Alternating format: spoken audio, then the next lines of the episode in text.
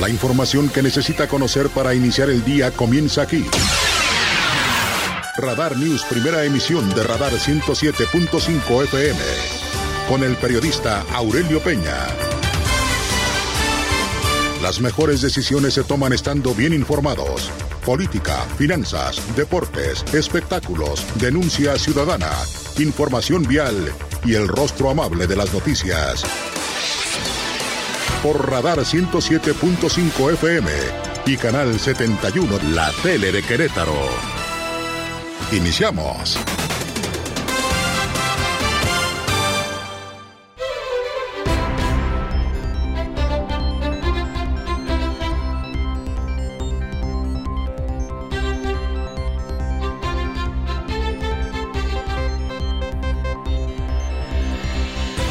¿Qué tal? ¿Cómo le va? Muy buenos días. Gracias. Además, los saludo como siempre con muchísimo gusto. Son las 6 de la mañana en punto. Las 6 en punto de este lunes 10 de octubre del año 2022. Como siempre, me da mucho gusto saludarlo aquí en Radar News. En esta primera emisión, su amigo servidor Aurelio Peña y lo acompañaremos, si nos lo permite, naturalmente hasta las 9 de la mañana del día de hoy para informarle de lo más importante que ha ocurrido en Querétaro, México y el mundo. Como siempre, Muchísimas gracias también por vernos a través de Radar TV, Canal 71, la tele de Querétaro, a través de las redes sociales en la www.radar, Radar News 1075, en Twitter, en Facebook, en Diagonal Radar News QRO y vía telefónica aquí en cabina en el 442-238-3803 para que se ponga en contacto con nosotros vía WhatsApp, mensaje de texto, audio, video. Recuerde solamente en este espacio de noticias su denuncia, si es denuncia, en el 442 592-1075. Radar News, primera emisión. Como todos los días, gracias a mi querido Pirro Hernández en la producción digital. Gracias, mi Pirro, y buenos días. Gracias también a Regina Martínez en la producción de la televisión en Radar TV Canal 71. Y muy amable, gracias a Mauricio Alcalá, hoy en la asistencia, en la producción y coordinación general informativa. Como siempre, muy amable por su amable compañía. Le debo referir en este 10 de octubre, bueno, pues hay un tema importante que tiene que ver con la salud mental la salud mental, le debo comentar a usted que las Naciones Unidas pues se han comprometido a crear un mundo, refieren así de esa manera, en el que para el 2030 todos todas las personas, todos los seres humanos de todas partes del mundo tengan a alguien o a quien recurrir en apoyo de su salud mental, en un mundo libre también de estigma y de discriminación. Si cambiamos nuestra actitud hacia la salud mental, cambiaremos el mundo. Es ahora, es ahora o nunca. Es también hora de pasar a la acción en favor de la salud mental. Es una frase, por cierto, que acuña Antonio Guterres, él es el secretario general de las Naciones Unidas y ha referido este 10 de octubre bueno, pues la celebración del Día Mundial de la Salud Mental, el objetivo, el objetivo es aumentar la conciencia en lo que tiene que ver con los problemas de salud mental en todo el mundo, movilizar los esfuerzos institucionales en apoyo a la salud mental y lo que busca o se busca en este día es ofrecer oportunidades para todos los promotores, defensores de personas con salud mental para visibilizar lo que falta por hacer para la atención y el cuidado de la salud mental sea una realidad en todo el mundo. La principal causa de los problemas de salud y de discapacidad en todo el mundo es precisamente la depresión. La Organización Mundial de la Salud estimó que más de 300 millones de personas viven con depresión. Se ha incrementado hasta un 18% entre el 2005 y el 2015 a nivel internacional. La depresión es una enfermedad que puede que puede afectar, que puede afectar a cualquier persona, lo que provoca angustia mental, repercute en la capacidad de las personas para poder realizar sus tareas cotidianas y que regularmente tiene efectos desafortunados sobre las relaciones con la familia y también a nivel social, a nivel social. De igual forma, los eh, trastornos por depresión o por ansiedad son problemas habituales de salud mental que afectan a la capacidad de trabajo y también de la productividad. Cabe señalar que la Organización Mundial de la Salud realizó un estudio en el cual se estima que los trastornos por depresión y por ansiedad cuestan anualmente a la economía mundial aproximadamente un billón un billón de dólares en pérdidas de productividad, esto a nivel internacional. Cabe señalar solamente, agregando lo que pasa también aquí en Querétaro, la Secretaría de Salud a nivel estatal, bueno, estará realizando una serie de actividades, se suma a esta conmemoración del Día Mundial de la Salud Mental y bueno, para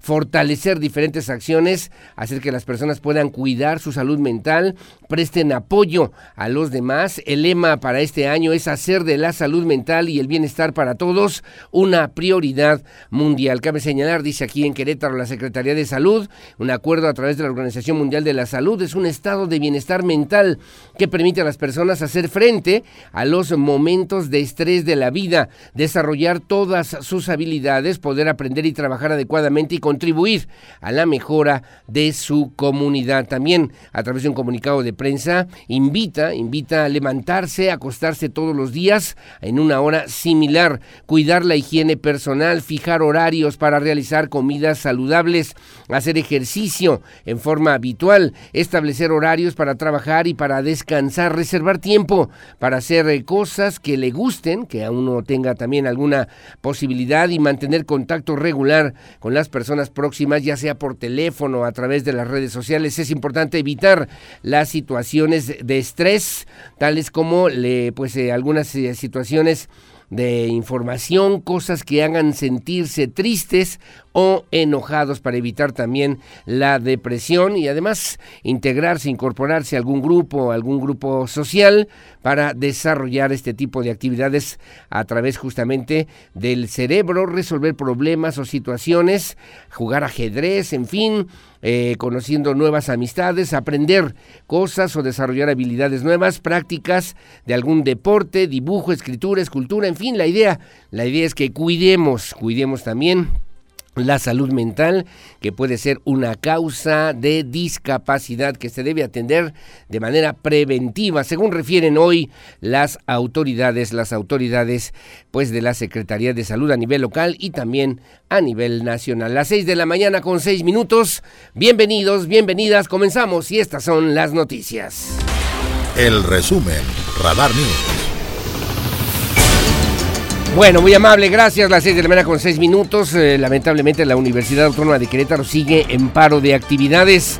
Le debo referir también que para el día de hoy están convocando, están convocando a una rueda de prensa a través de las facultades, de las facultades eh, unidas de la Universidad Autónoma de Querétaro, una rueda de prensa eh, me dice también sobre el movimiento estudiantil y puntos importantes del pliego petitorio. Este lunes 10 de octubre a las 11 de la mañana en la entrada por 5 de febrero en el acceso de camiones de la Universidad Autónoma de Querétaro, campus de la ciudad universitaria. Están solicitando también a los medios de comunicación que no graben ni tomen fotografías fuera y dentro de las instalaciones hasta que estén dentro del auditorio por protección y respeto a la privacidad de las les y los estudiantes. Es importante confirmar la asistencia y la cantidad de personas con nombre completo, medio que representan, un máximo de dos personas entre reportero y fotógrafo. Hay un correo electrónico, también hay que confirmar pues la presencia con hora límite de hoy de las 11.59 de la mañana para concluir pues esta rueda de prensa. Agradeceríamos su puntualidad ya que se brindará un solo acceso. De la misma forma, les recomendamos llevar alguna identificación oficial, comunicado pues para los medios de comunicación hoy a las 11 de la mañana, pues para fijar una postura también en torno a lo que ha sido todo este fin de semana en torno a la Universidad Autónoma de Querétaro. En este momento, al día de hoy, no hay no hay clases, no hay actividades todavía en los diferentes campus universitarios. Le debo referir que todavía el viernes, el viernes en la tarde, pues eh, un grupo de estudiantes presentaron un pliego petitorio, eh, pues eh, sobre todo pues conformaron diferentes situaciones, el paro se continúa, y piden además o pidieron o solicitaron, entre otras cosas que además me parecen importantes, la renuncia de algunos funcionarios de la Universidad Autónoma de Querétaro. El comité decidió también tomar estas medidas y solicitó solicitó eh, pues cero tolerancia con la intención de que las autoridades universitarias demuestren efectivamente su compromiso. Siguen a la espera de la disculpa pública y pretenden también o quieren que la rectora de nuestra máxima casa de estudios, la doctora Tere García Gasca, lea, el, lea puntualmente cada uno de los diferentes puntos del pliego petitorio. Entendemos, consideraríamos que posiblemente hoy, en esta conferencia de prensa a las 11 de la mañana, la que están convocando, se pueda ya entregar formalmente lo que tendría que ser con este pliego petitorio. Pero este fin de semana, pues trascendieron justamente estas eh, intervenciones, estas denuncias, estas solicitudes, estas exigencias de parte de la comunidad universitaria para pues atender que las autoridades locales, que las autoridades universitarias puedan atender y resolverlo como un compromiso importante para destrabar el diálogo al interior de la Universidad Autónoma de Querétaro. Así se escuchó, así se escuchó la voz, las voces de estos jóvenes, de estos jóvenes que así lo hicieron saber también a través de los medios de comunicación. Demandamos la seguridad, el respeto, la dignidad humana, la integridad física y el honor así como la protección de nuestros datos personales y privados. En caso de no cumplirse este primer punto petitorio, la comunidad estudiantil llevará a cabo las acciones pertinentes para revertir cualquier proceso que se lleve en contra de cualquier estudiante participante del movimiento. Exigimos al Estado, autoridades universitarias y medios de comunicación el manejo y distribución responsable de la información referente al movimiento estudiantil y sus actores, así como de la no criminalización de los actos y protestas de las inconformidades referentes a la gestión en materia de violencia de género, diversidades y disidencias sexuales. Demandamos que se realicen las reformas correspondientes a la legislación universitaria con el objetivo de ampliar e incorporar medidas de prevención, protección y reparación en materia de violencia de género, diversidades y disidencias sexuales, con base en las observaciones y estándares nacionales e internacionales, y en particular Actualización del protocolo de actuación e intervención en materia de violencia de género, priorizando los siguientes aspectos. Redefinir el término violencia de género con la finalidad de que no sea entendido exclusivamente como violencia hacia las mujeres, sino que también engloba la violencia a las diversidades y disidencias sexuales. Bueno, parte, parte también de las exigencias que plantearon todavía el día de ayer. Reitero, no han entregado formalmente el pliego petitorio a las autoridades universitarias. Trascendió a través de los diferentes medios de comunicación que estaban solicitando también, pues, eh, sobre estos temas, solicitaron renuncia de algunos funcionarios de la Universidad Autónoma de Querétaro. Voy a referir lo que ellos mismos comentaron.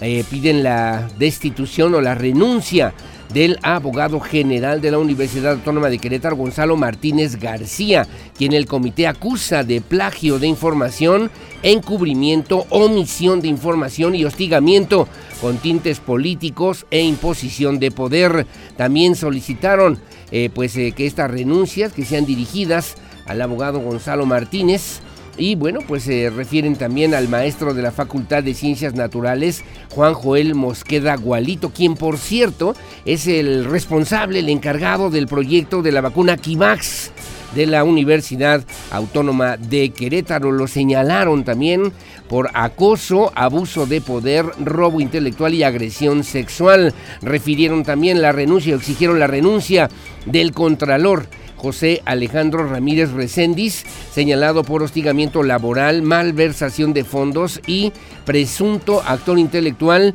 de los grupos de choque que fueron enviados al paro universitario. Y finalmente, también trascendió, pidieron la renuncia del coordinador de la Escuela de Bachilleres Plantel Conca, Fernando Rocha Mier, por cierto, es diputado del Partido Acción Nacional, quien ha organizado allá en la zona serrana del estado de Querétaro durante muchos años la caravana migrante, que por cierto eh, cada fin de año llega a los Estados Unidos, en fin, ya hay un tema importante Fernando Rocha Mieres señalado por abuso de poder, manipulación, extorsión y persecución estudiantil. Cabe señalar que el comité decidió tomar estas medidas, estas eh, solicitar además cero tolerancia a estas personas, estas cuatro cuatro funcionarios particularmente, con la intención de que las autoridades universitarias puedan demostrar su compromiso con la comunidad universitaria y ver si realmente están comprometidas o no a procurar, a procurar pues eh, la estabilidad sobre todo frente a los estudiantes. Ante estas peticiones,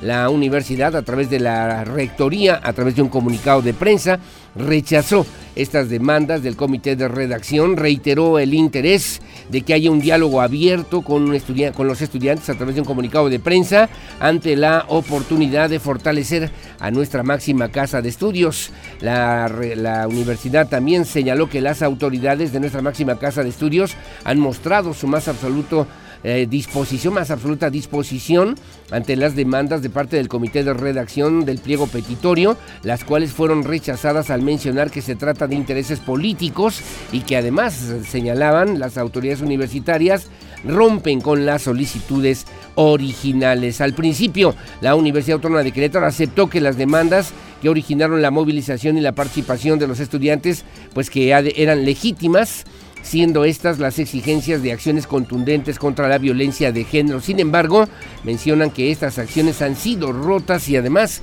modificadas, por lo que el diálogo, también este fin de semana, quedó en suspenso. Mencionaron que la no entrega del pliego petitorio pues representa un acto claro de negarse a llegar a algún acuerdo y ya están además provocando no tener la certeza sobre los interlocutores. La postura de la Universidad Autónoma de Querétaro reitera el interés de que haya un diálogo abierto con los estudiantes ante la oportunidad de fortalecer justamente de manera institucional a la Universidad Autónoma de Querétaro a través de un comunicado de prensa que también se dio a conocer este mismo fin de semana. Bueno, rápidamente 6.15, le actualizo también rápidamente porque luego hubo ahí un intento, algún intento de pues de los grupos de seguridad privada dentro de la Universidad Autónoma de Querétaro que amenazaron también a algunos de los eh, jóvenes paristas. Cuatro elementos habían capturado fotografías de las alumnas, además eh, pues eh, según señalan de una serie de situaciones que también denunciaron a través del Comité de las Facultades Unidas de la Universidad Autónoma de Querétaro. Retiraron a cuatro elementos de seguridad universitaria por presuntamente haber hostigado y acosado a alumnas que participan en el paro, además de que señalaron que los elementos se encontraban eh, pues ingiriendo bebidas alcohólicas en las casetas de vigilancia. También lo hicieron saber a través de un comunicado de prensa. De acuerdo con lo señalado en el documento, el Comité de Seguridad Estudiantil solicitó el acceso al contenido de los teléfonos celulares de los elementos de seguridad, por lo que pudieron constatar que las fotografías de alumnas eh, llevando a cabo pintas al interior habían sido compartidas con los superiores de los elementos de seguridad de la Universidad Autónoma de Querétaro. Finalmente, sobre este tema, le informo a usted que los integrantes del movimiento estudiantil llamaron a las autoridades correspondientes para eh, pues que los elementos de seguridad implicados se retiraran del campus universitario, lo que también acusaron de cometer agresiones verbales en contra de los estudiantes paristas, que obviamente pues llamó también el día de ayer la atención. Inmediatamente fueron retirados, pero ya en la convocatoria que hacen para esta mañana a las 11 del día, bueno, se espera que se puedan ya fijar algunas posturas. Primero, la entrega o no del pliego petitorio. Segunda, qué va a pasar con las clases en la Universidad Autónoma de Querétaro. Tercero, de qué manera, cómo, con qué interlocutores van a acceder para que pues se puedan también ya ir resolviendo este tipo de situaciones. Y cuarto, que me parece importante, la postura de la rectoría o de la rectora Tere García Gasca, porque están exigiendo que lea ella misma puntualmente el pliego petitorio que estarán entregando después de un consenso que han realizado con las 13 facultades y la Escuela de Bachilleres de la Universidad Autónoma de Querétaro. Bueno, gracias. Las 6 de la mañana, 17 minutos, 6.17. Este fin de semana el gobernador del estado, en otra información, supervisó el cárcamo de la obra de Paseo 5 de febrero. Tema importante. Ahí el gobernador del estado, Mauricio Curi González, supervisó junto con el secretario de Desarrollo Urbano y Obras Públicas, Fernando González Salinas, los trabajos de la primera etapa de este proyecto Paseo 5 de febrero, que ya está listo, casi listo, para entregar, para entrar a la segunda a la segunda etapa. Esta primera etapa contempla la creación del primer cárcamo, que tiene un avance del 72%, así como también 8.9 kilómetros de drenaje pluvial y sanitario que registra el 98% de progreso, refirió también el funcionario estatal, el secretario de Obras Públicas. Se han eh, destinado 102 días de trabajo, eh, están trabajando en 160 tramos son 160 frentes donde pues las empresas han abierto y metido su drenaje, drenaje sanitario, drenaje pluvial y bueno, han encontrado de todo, refirió también Fernando González Salinas. Cabe recordar que en la convocatoria de concursantes de la comunidad estudiantil de Paseo 5 de febrero también participaron la Universidad Autónoma de Querétaro, el Tecnológico Nacional de México, Plantel Querétaro, la Universidad Tecnológica de México, Campus Querétaro, así como la Universidad Anáhuac. Finalmente, sobre la participación del Colegio de Arquitectos del Estado de Querétaro, compartió que la semana pasada se premió a los ganadores de la propuesta del diseño para las siete estaciones de autobuses que considera un proyecto integral de reingeniería que obviamente sirvió en este recorrido que realizó este fin de semana el gobernador del estado Mauricio Curi González. Bueno, gracias. Las 6 de la mañana con 19 minutos, 6.19. Ya no habrá más vocero COVID organizacional a través de un comunicado de prensa de la Coordinación Estatal de Comunicación Social. Bueno, pues también dieron a conocer que se acabó ya esta parte que realizó en algún momento también el gobierno todavía de Francisco Domínguez Servién y después retomó el gobierno de Mauricio Curi González. Bueno, la vocería organizacional cumplió ya su objetivo de ser una herramienta de apoyo a la población con estrategias y aprendizajes para ayudar a protegerse y mantenerse seguros ante el COVID-19, luego de mantenerse también cercana a las y los queretanos, llevó a cabo su última, su última emisión última emisión. Bueno, quedó demostrado que somos una comunidad que se ocupa, dijo Eric Ventura Rendón al despedirse, de una comunidad eh, pues eh, que ocupa con responsabilidad cada uno de sus integrantes. También señaló que se emprendió una ruta de aprendizaje que aportó conocimientos para hacer frente al COVID-19, un fenómeno que a todos y a todas tomó por sorpresa, por lo que la vocería organizacional consideró pues eh, que se ayudó a salvar vidas, a mantener seguras y seguros a las personas a través de sencillas recomendaciones de organización, planificación, prevención y sentido común, que pues de esta forma también se despide literalmente, se concluye, mejor dicho, esta etapa en la que pues el vocero COVID organizacional concluye este esfuerzo, esta labor, luego de la disminución también de contagios, de hospitalizaciones de fallecimientos por el COVID-19 aquí en el estado de Querétaro. Bueno, gracias. Como siempre, son las 6 de la mañana con 21 minutos, 6.21. Gracias por seguir con nosotros aquí en Radar News en esta primera emisión. Le comento también rápidamente, antes de otra cosa, que en Querétaro, el alcalde de Querétaro, Luis Nava, Luis Nava también se reunió con pues, eh, ciudadanos de Félix Osores a través del programa de dignificación de condominios, donde se han apoyado, se han rehabilitado 87, 87 espacios, dignificación de condominios en Plaza Hormiga, en Plaza del Río y Plaza Pájaros del fraccionamiento Geoplazas en la delegación Félix Osores. Luis Nava destacó también que en esta convocatoria han resultado beneficiados 214 condominios de todo el municipio.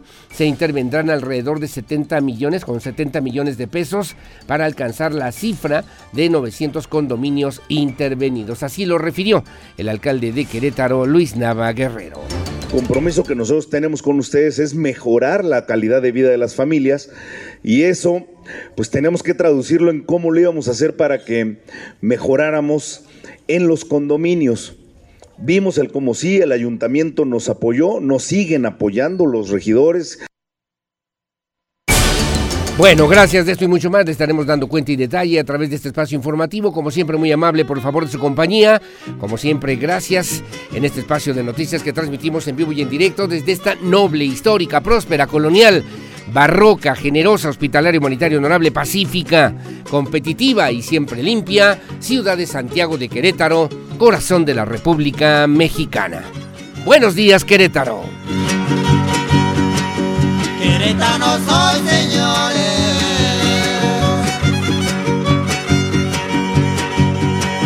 Y le las manganas.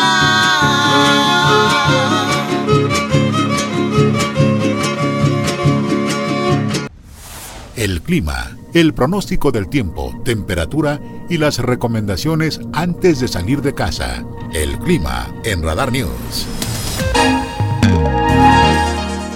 Bueno, muy amable, gracias. Las 6 de la mañana con 29 minutos, 6.29. ¿Cómo estará el clima para el día de hoy? Según el reporte del Servicio Meteorológico Nacional. Bueno, le debo comentar a usted para el día de hoy. Eh, probabilidad de nublados, lluvias en algunos municipios en el estado de Querétaro. Déjeme referirle, por lo menos aquí alcanzamos a ver, usted lo ve ahora en su imagen a través de Radar TV, Canal 71, la tele de Querétaro, con probabilidad de lluvias hacia los municipios del Marqués.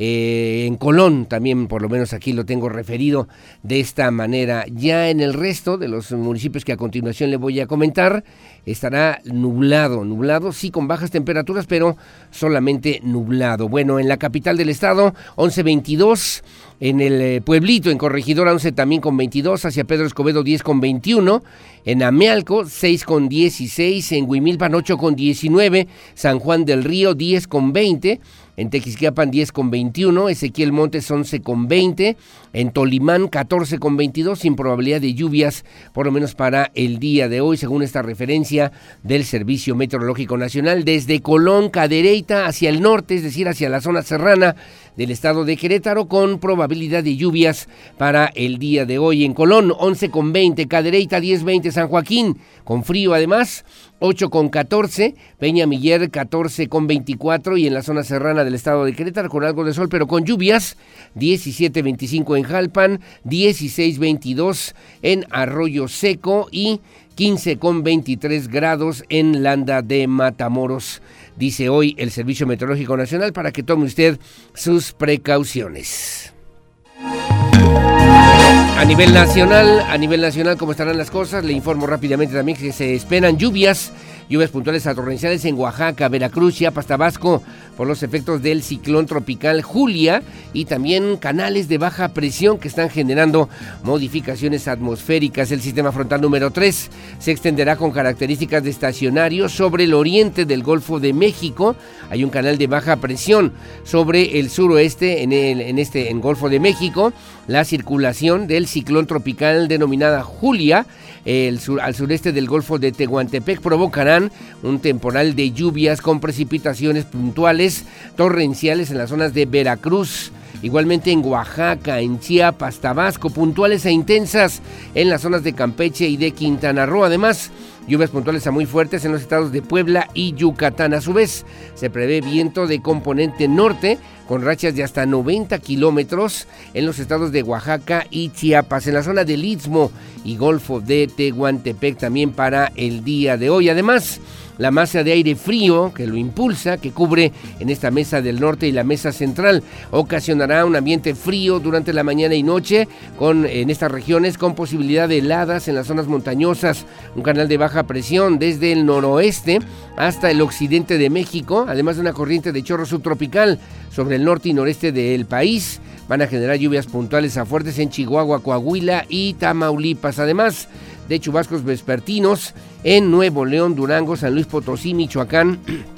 Se pronostica un ambiente vespertino cálido a caluroso con temperaturas de hasta 40 grados en los estados de Baja California Sur, Sonora, Sinaloa y Nayarit, pero con lluvias importantes hasta de 250, estoy viendo en esta referencia, importantes para el día de hoy en Oaxaca, 250 milímetros en Oaxaca, Veracruz, Chiapas y Tabasco de hasta 150 milímetros, que ya son fuertecitas, en Campeche y Quintana Roo, 75 milímetros en Puebla y Yucatán, de 25 a 50 milímetros en Coahuila, Chihuahua y Tamaulipas y de 5 a 25 milímetros en los estados de Durango, San Luis Potosí, Michoacán, Guanajuato, Querétaro, Hidalgo, Estado de México, Guerrero y Tlaxcala para el día de hoy, según la referencia del Servicio Meteorológico Nacional.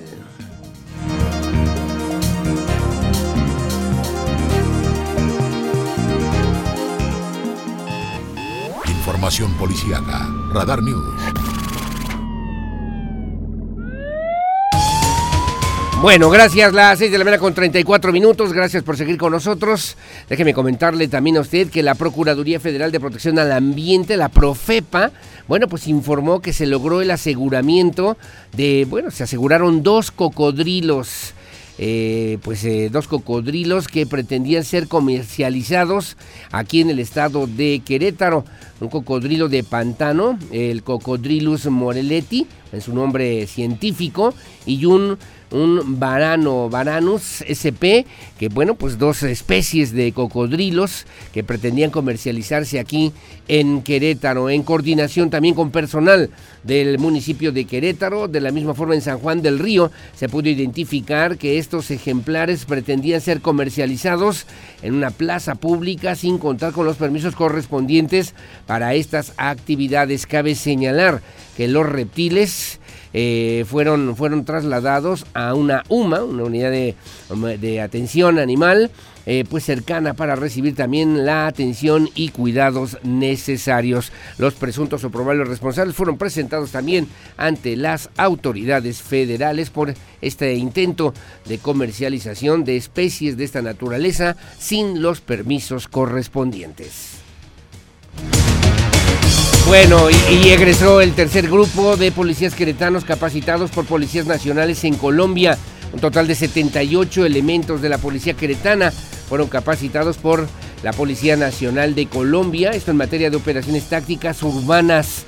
Con ello se da seguimiento también al cumplimiento al objetivo trazado a través del programa estatal de seguridad para tener más y mejores policías al servicio de la comunidad queretana. Los oficiales que forman parte de este grupo de alta especialización pertenecen a las corporaciones de la Policía Estatal, Secretaría de Seguridad Pública Municipal del Marqués, Secretaría de Seguridad Pública Municipal de Corregidora, Policía de Investigación del Delito y también eh, pues elementos del sistema penitenciario. En el evento, el titular de la Secretaría de Seguridad Ciudadana, Yomán Elías Pérez Hernández, a nombre de las corporaciones que integran la Policía Queretana, reconoció la dedicación y el esfuerzo de todos los oficiales que han participado en estos tres grupos. Exhortó, por cierto, a aplicar todos los conocimientos en favor de las familias de las familias queretanas. Aún queda un grupo de 30 elementos más de diferentes corporaciones que en los próximos días también egresarán y tendrán los conocimientos de alta especialización para llegar a un total de 108 oficiales aquí en el estado de Querétaro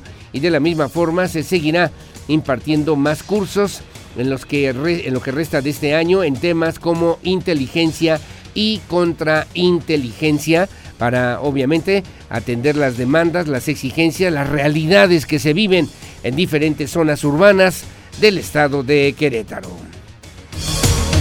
Bueno, Gracias, las 6.37 de la mañana. Le comento también rápidamente que elementos de la Policía Estatal participaron en los Juegos Latinoamericanos de Policías y Bomberos 2022. Elementos de la Policía Estatal obtuvieron 13, 13 medallas de oro en estos Juegos Latinoamericanos de Policías y Bomberos en este año. Oficiales de la Policía Estatal que representaron a Querétaro en esta competición deportiva con sede en León, Guanajuato, obtuvieron un total de 25 medallas en las diferentes disciplinas deportivas alcanzando 13 primeros lugares, 7 segundos lugares y 5 terceras posiciones. Con estos resultados, la Policía Estatal consiguió el podium en 15 disciplinas, logrando un récord histórico en las eh, medallas obtenidas en esta justa deportiva. Cabe señalar también que la disciplina y constancia para poder, para pues, poner en alto el nombre de la Policía Estatal de Querétaro, de parte de las y los oficiales de la corporación, que obtuvieron un cuarto lugar en la categoría de fútbol femenil,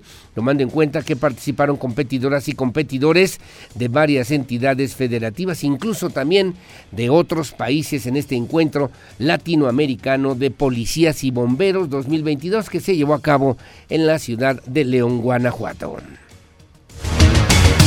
Gracias, las 6 de la mañana con 38 minutos y participaron también elementos de la Secretaría Pública Municipal de Querétaro.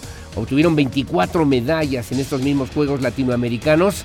Le debo referir también a usted que elementos de la Secretaría Pública Municipal en Querétaro, una destacada participación durante estos novenos Juegos Latinoamericanos de policías y bomberos que se celebraron del 2 al 8 de octubre en León, Guanajuato.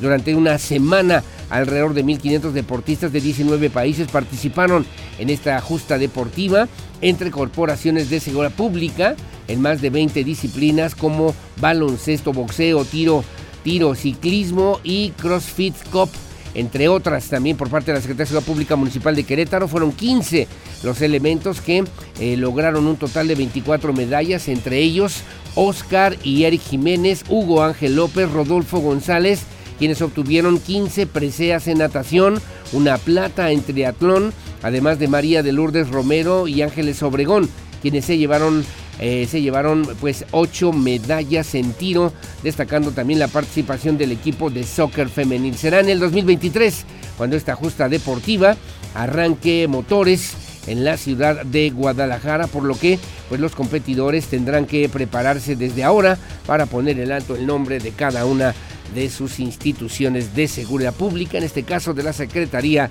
de Seguridad Pública Municipal de Querétaro.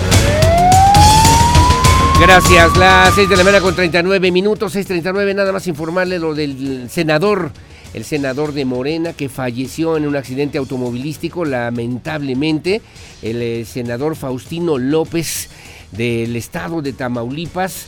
Además también falleció su señora esposa en un accidente automovilístico este fin de semana. El coordinador de Morena en el Senado, Ricardo Monreal, informó que el senador Faustino López Vargas Viajaba junto con su esposa hacia la ciudad de Zacatecas y lamentablemente eh, su esposa, la señora Pilar Hernández, lamentablemente ambos fallecieron en este accidente automovilístico. El senador también Faustino López Vargas, eh, pues se dirigían a Zacatecas al informe de labores legislativas de la senadora Soledad Luébano. El senador Faustino López era el senador suplente del nuevo gobernador de Tamaulipas, Américo Villarreal Anaya del estado de Tamaulipas. Bueno, la Unidad Municipal de Protección Civil de, eh, Trancoso informó que el accidente ocurrió sobre la carretera federal 45, kilómetro 111, en el paraje conocido como Los Lobos, donde una unidad motriz presumiblemente tuvo una falla mecánica que provocó la salida de la cinta asfáltica y se volcó. Perdió la vida un hombre de 55 años, así como también su acompañante, la mujer, la señora esposa, su señora esposa, eh, de 45 años de edad, que minutos más tarde se supo que se trataba del senador y de su esposa. Desde Tampico, el presidente Andrés Manuel López Obrador lamentó el deceso del senador López Vargas. A través de su cuenta de Twitter, el presidente López Obrador expresó sus condolencias por el fallecimiento del senador y de su esposa, la señora Pilar Hernández, supervisará, dijo, las obras eh, de, pues de la refinería Madero. También lo hizo a través de sus cuentas, de sus redes sociales. Señaló que estaba en Tampico, Tamaulipas, lugar donde vivía el senador López Vargas, quien sería el sustituto del gobernador de esa entidad, América Villarreal, en el Senado de la República. Este accidente lamentable que ocurrió este fin de semana en el trayecto hacia la ciudad de Zacatecas, de Zacatecas en esta zona centro de la República Mexicana. A las 6 de la mañana con 42 minutos.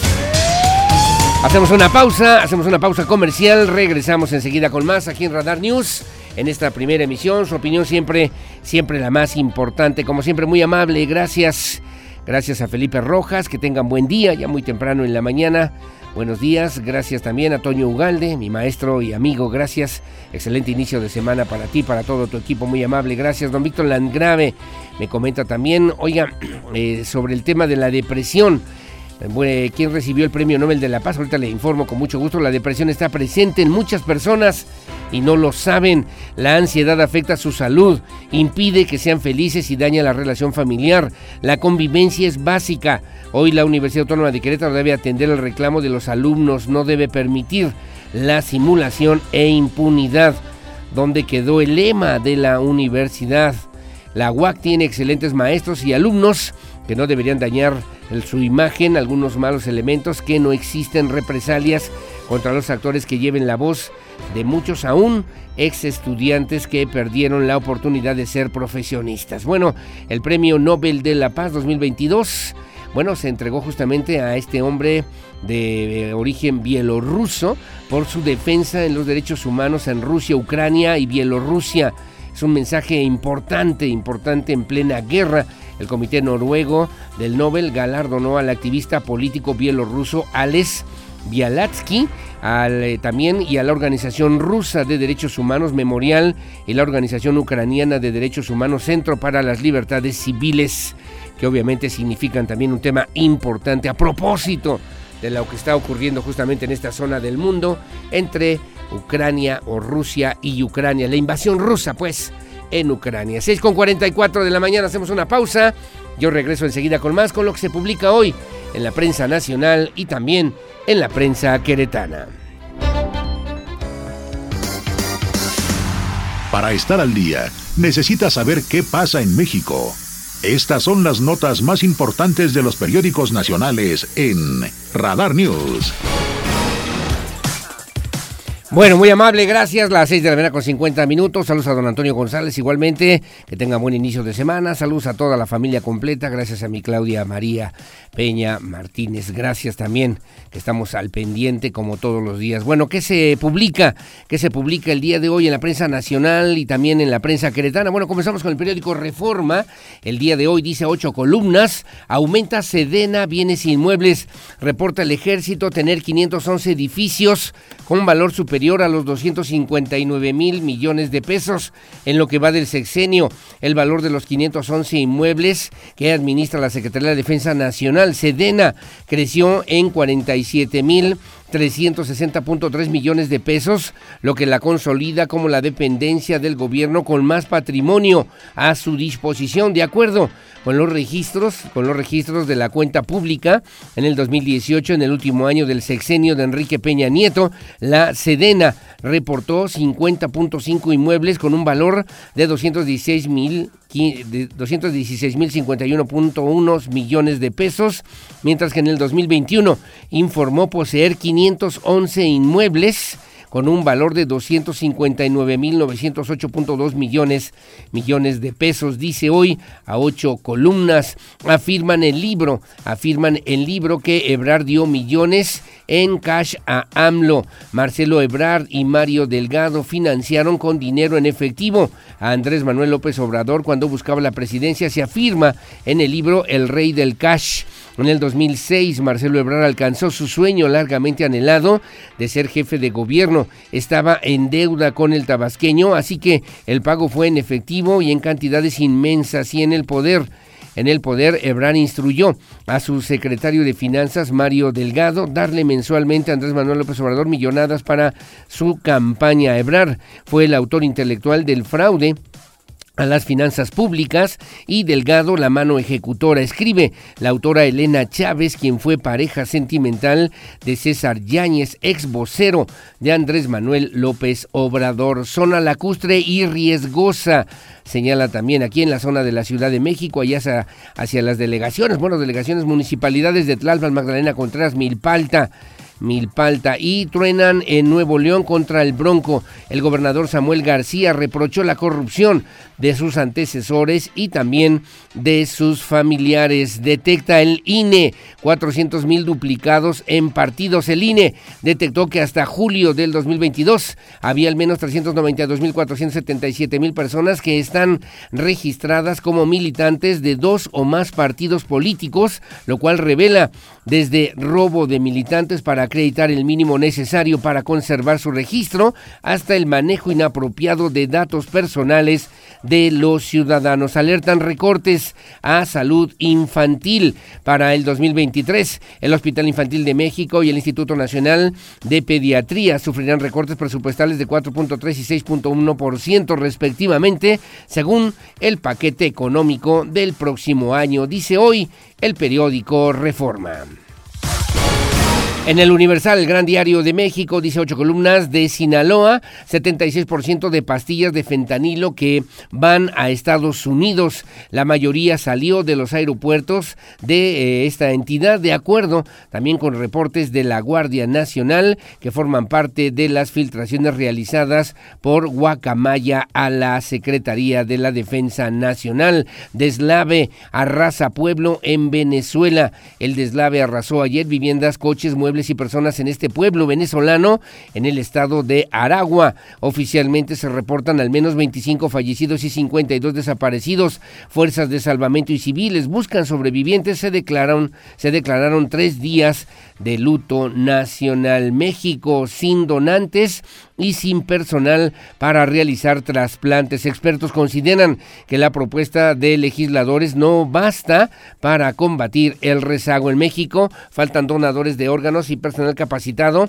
y disponible para realizar trasplantes, advierte el Centro Nacional de Trasplantes y especialistas en el marco de la discusión en la Cámara de Diputados respecto a que cualquier persona al morir se convierte en donador si no deja una negativa explícita, dice hoy en el Universal, y piden en cuatro alcaldías de la Ciudad de México atención urgente en seguridad. Población denuncia narcomenudeo, extorsión y robo, según revelan encuestas. Lo que publica hoy el periódico El Universal, el Gran Diario de México.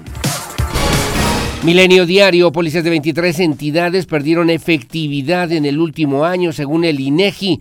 Dice también que mientras que la presencia del ejército en labores de seguridad siguen en el, en el debate, el rendimiento de 23 corporaciones estatales se redujo en el último año, de acuerdo con la percepción de los ciudadanos recogida por el INEGI. En contraste, hay estados con avances como Michoacán, Guerrero, Veracruz, Campeche, Yucatán, San Luis Potosí, Quintana Roo.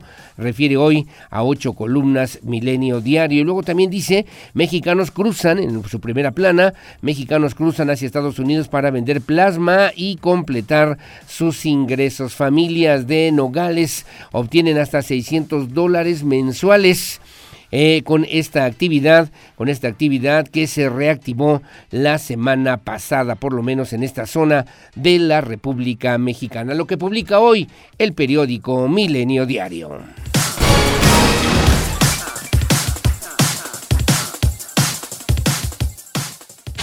El análisis de la información más importante de los diarios queretanos, a continuación en Radar News.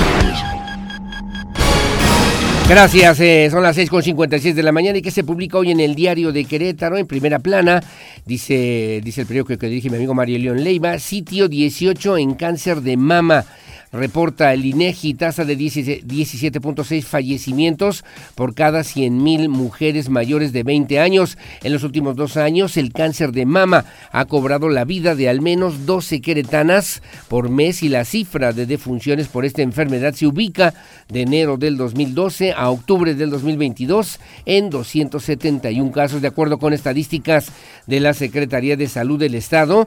El año pasado se registraron 137 fallecimientos por el cáncer mamario y en lo que va de este año se cuentan ya 134 casos o fallecimientos. Paseo 5 de febrero, tiran puestos del camellón de Zaragoza. Después de más de 20 años desapareció el corredor comercial del camellón de Avenida Zaragoza frente al Hospital General número 1 del Instituto Mexicano del Seguro Social.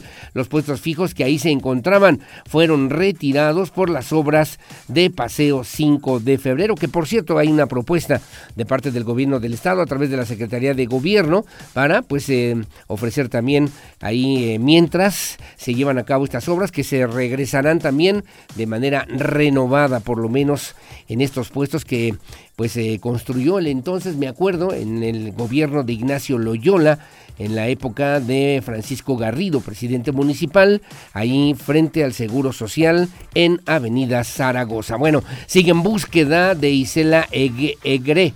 Egure, Egure, dice también Isela Egure Tobalín, lleva casi tres meses sin ser localizada. Fue reportada como desaparecida en el fraccionamiento residencial Santuarios del Pueblito, municipio de Corregidora, en la misma, en la misma periferia donde otra joven fue víctima del intento de secuestro el pasado 8 de septiembre. Retiran a vigilantes por hostigar a alumnas. El Comité de Facultades Unidas retiró a elementos de seguridad universitaria por presuntamente haber hostigado y acosado a alumnas. Y Scooter ganan la calle. Cada vez hay más usuarios de scooter eléctricos y mono, eh, dice también mono, monopatines en Querétaro por ser ágiles y económicos, pero aún no hay reglas claras sobre cómo pueden convivir en la ciudad, dice hoy el periódico Diario de Querétaro.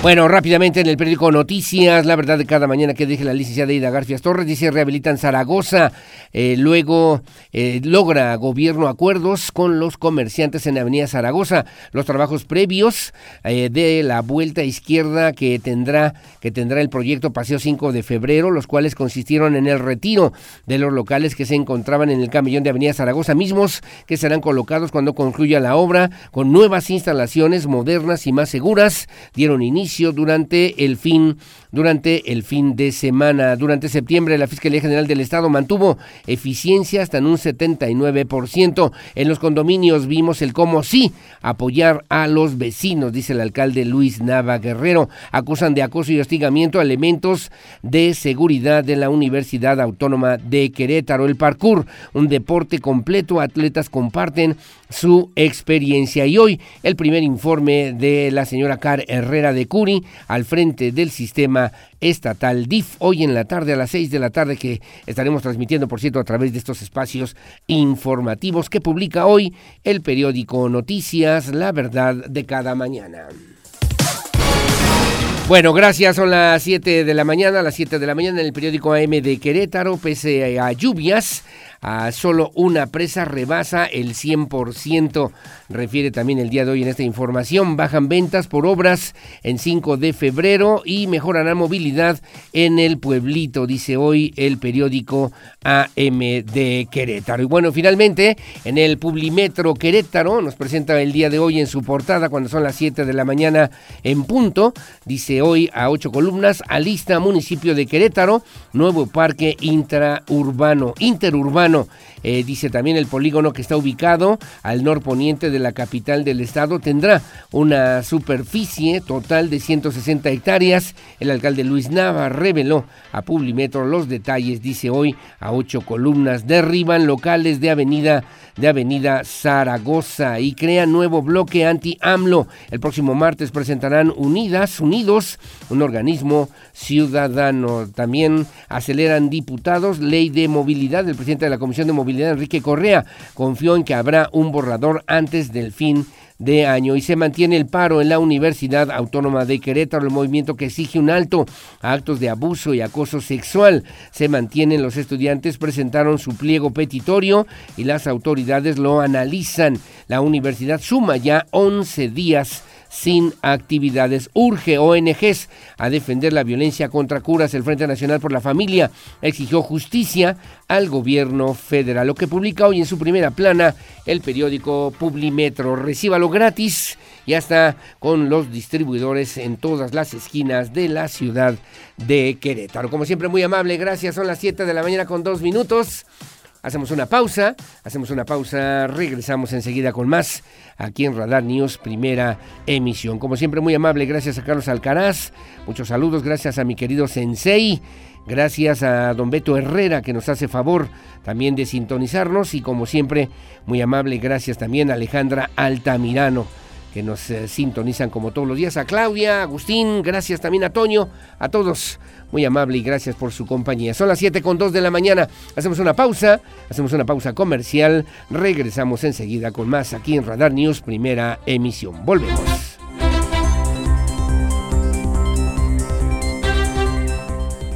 Información local. Radar News. Bueno, muy amable, gracias. Las 7 de la mañana con 7 minutos, 7, 7. Déjeme referirle también a usted que el día de hoy vamos a platicar con la licenciada Mariela Hernández. Ella es encabeza justamente esta fundación La Tuada, una fundación que se encarga en el tema del trasplante de órganos y que obviamente sirve y ayuda a quienes más lo requieren, lo necesitan, ante una situación obviamente complicada y difícil, ¿no? De estos temas de salud y de ayuda y de pues eh, de trabajos, de trabajo social. Y luego a las 8 de la mañana vamos a platicar también con María Eugenia Ramos Olvera, Margarita Carrasco Gutiérrez de la Fundación Mucam a propósito del monólogo La varilla del brasier, que obviamente nos habla sobre esta sensibilización de lo que tiene que ver con la violencia de género, la equidad de género, la dignificación justamente de las de las eh, pues eh, de las formas en las que socialmente también nos, nos debemos referir hacia las mujeres. Bueno, como siempre, muy amable, gracias. Son las 7 de la mañana con 8 minutos, 7 con 8. Eh, la doctora Tere García Gasca ha sido muy puntual, muy clara en torno a este tema, esta crisis que se vive en la Universidad Autónoma de Querétaro. Están todavía al día de hoy en espera, como ya les refería yo al principio de este espacio informativo, hoy a las 11 de la mañana están convocando una rueda de prensa, están, eh, pues, están convocando eh, los jóvenes o las jóvenes de la Universidad Autónoma de Querétaro a que pues se pueda, se pueda contactar justamente a través pues de esta propuesta que se da a saber, se da a conocer a través de los medios de comunicación, una conferencia de prensa hoy en punto de las 11 de la mañana. La entrada será por la avenida 5 de febrero en el acceso de camiones a la Universidad Autónoma de Querétaro, campus Ciudad Universitaria. Están solicitando también, ya lo decíamos, a los eh, pues integrantes, a los representantes de los medios de comunicación que no graben ni tomen fotografías fuera y dentro de las instalaciones hasta que estén dentro del auditorio por protección y respeto a la privacidad de las, les y los estudiantes. Eh, también señala pues hay que confirmar, hay que confirmar esta posibilidad para poder asistir el día de hoy. Ahí estaremos con mucho gusto en este espacio informativo para saber pues cuál es la postura de los jóvenes los jóvenes universitarios sobre estos temas que tienen que ver con esta crisis de la Universidad Autónoma de Querétaro. Las 7 de la mañana con 9, 10 minutos, la rectora Tere García Gasca indicó que están en espera del pliego petitorio, de conocer formalmente la entrega, pues, del pliego petitorio para las y los integrantes del Comité de Redacción de las Facultades Unidas y bueno, de esa manera iniciar, iniciar los trabajos y se puedan ya regresar o retomar las actividades en el menor tiempo posible. Decía incluso la doctora Tere García Gasca que hay mil proyectos de investigación que están detenidos, que están suspendidos, están en stand-by, en espera de que haya alguna respuesta de parte justamente pues eh, del tanto de los jóvenes representantes de este comité de redacción de las Facultades Unidas de la UAC, como también de las autoridades universitarias, ir desatorando con disposición abierto al diálogo ir desatorando lo que tiene que ver justamente con esta propuesta y con esta crisis que se vive hoy por hoy en la Universidad Autónoma de Querétaro. Así lo refirió la doctora Tere García Gasca. Alejandro Payán tiene los detalles. La rectora de la UAC, Teresa García Agasca, indicó que están a la espera de conocer el pliego petitorio de las y los integrantes del Comité de Redacción de las Facultades Unidas para iniciar a trabajar y regresar a las actividades en el menor tiempo posible nosotros estamos así en, la meta para salir corriendo en cuanto eh, tengamos ese pliego petitorio en las manos, el mismo sábado poder entregar nosotros eh, la respuesta del pliego y llegar a acuerdo. Estamos trabajando en conjunto, estamos teniendo reuniones prácticamente diario, analizando el desarrollo del paro y también lo que las y los estudiantes han publicado eh, por diferentes medios con respecto a sus demandas. Entonces, por eso decíamos, no, no nos son completamente desconocidas y coincidimos en, en, ellas, en las que conocemos, desde luego. No conocemos el pliego, pero estamos a la espera. La rectora indicó que se mantienen al pendiente de los mensajes que el comité de redacción emite a través de redes sociales para conocer los puntos y adelantó que algunos ya se tienen avanzados, por lo que estima que en poco tiempo regresen a las aulas. Para Grupo Radar, Alejandro Payán. muy amable, gracias. Las 7 de la mañana con 12 minutos, 7.12. Y luego también eh, solicitaron también eh, la Secretaría de Administración de la Universidad Autónoma de Querétaro, Elizabeth Elton Puente, bueno, solicitó a las y los estudiantes que mantienen el paro en la Universidad Autónoma de Querétaro 11 días el día de hoy, bueno, pues permitir que puedan ingresar, que puedan ingresar eh, los eh, trabajadores, los empleados para continuar con las actividades administrativas. Hay que pagar sueldos, hay que pagar nómina, hay que hacer una serie de temas o de atender una serie de temas administrativos, procesos de titulación, solicitudes también de algunos temas meramente administrativos que están pues literalmente detenidos por el paro universitario. También Alejandro Payán platicó con Elizabeth Elton Puente, secretaria de Administración de la UAC, y esto fue lo que le dijo. Elizabeth Elton Puente, secretaria de Administración de la UAC, solicitó a los estudiantes que mantienen tomada la universidad permitir que ingresen para continuar con las actividades administrativas. Y pues estamos solicitando continuar con las actividades administrativas. Eh, la Universidad Autónoma de Querétaro es un sujeto obligado, por lo cual nosotros tenemos que entregar cuentas al gobierno estatal, gobierno federal, de todos los procesos que llevamos a cabo, es decir, desde nóminas, proyectos, etcétera, porque recordemos que los recursos los obtenemos de la gente. En ese sentido, bueno, es la petición que estamos haciendo nuevamente para que nosotros podamos continuar con esas actividades y que no nos veamos frenados este, en un futuro por este, una situación de incumplimiento de parte de la universidad familias. Sí, además este, somos más de 5 mil trabajadores, muchísimos estudiantes, no recuerdo cuántos, 33 mil y más. Porque Ajá. también están incluidas becas, entonces se están afectando familias, se están afectando estudiantes. Recordó que la UAC es un sujeto obligado por lo que tiene que rendir cuentas tanto a gobierno estatal y federal de todos los procesos que se llevan a cabo, como el pago de nóminas, proyectos de investigación y pago a proveedores, ya que trabajan con recursos públicos reiteró la petición para que puedan continuar con las actividades y no se vean frenados en un futuro por esta situación del incumplimiento por parte de la universidad. Para Grupo Radar, Alejandro Payán.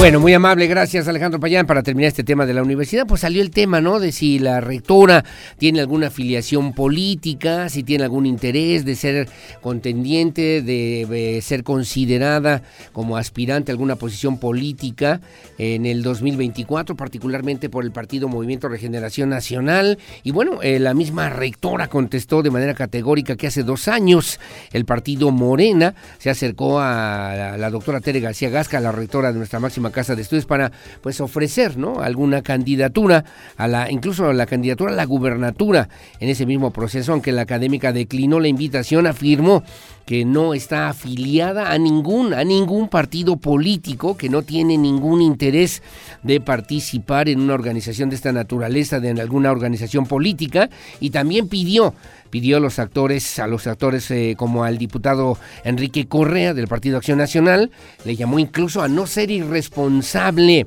por politizar el legítimo movimiento que mantienen las y los estudiantes en la Universidad Autónoma de Querétaro. También Alejandro Payán con los detalles.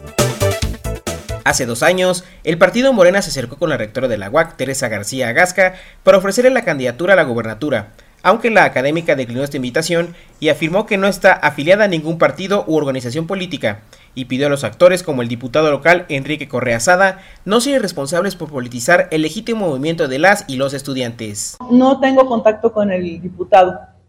Eh, yo creo que si lo he visto ha sido pues en cuestiones de gestión de la UAC en alguna ocasión, pero no tengo ni contacto con el diputado y es, es irresponsable de su parte al hacer este tipo de señalamientos en donde no tiene pruebas. Por eso digo, pues que lo compruebe, que compruebe que he faltado a una de mis funciones como funcionaria universitaria. Es, creo que es una forma, eh, él puede decir muchas cosas, pero las pruebas no las tiene.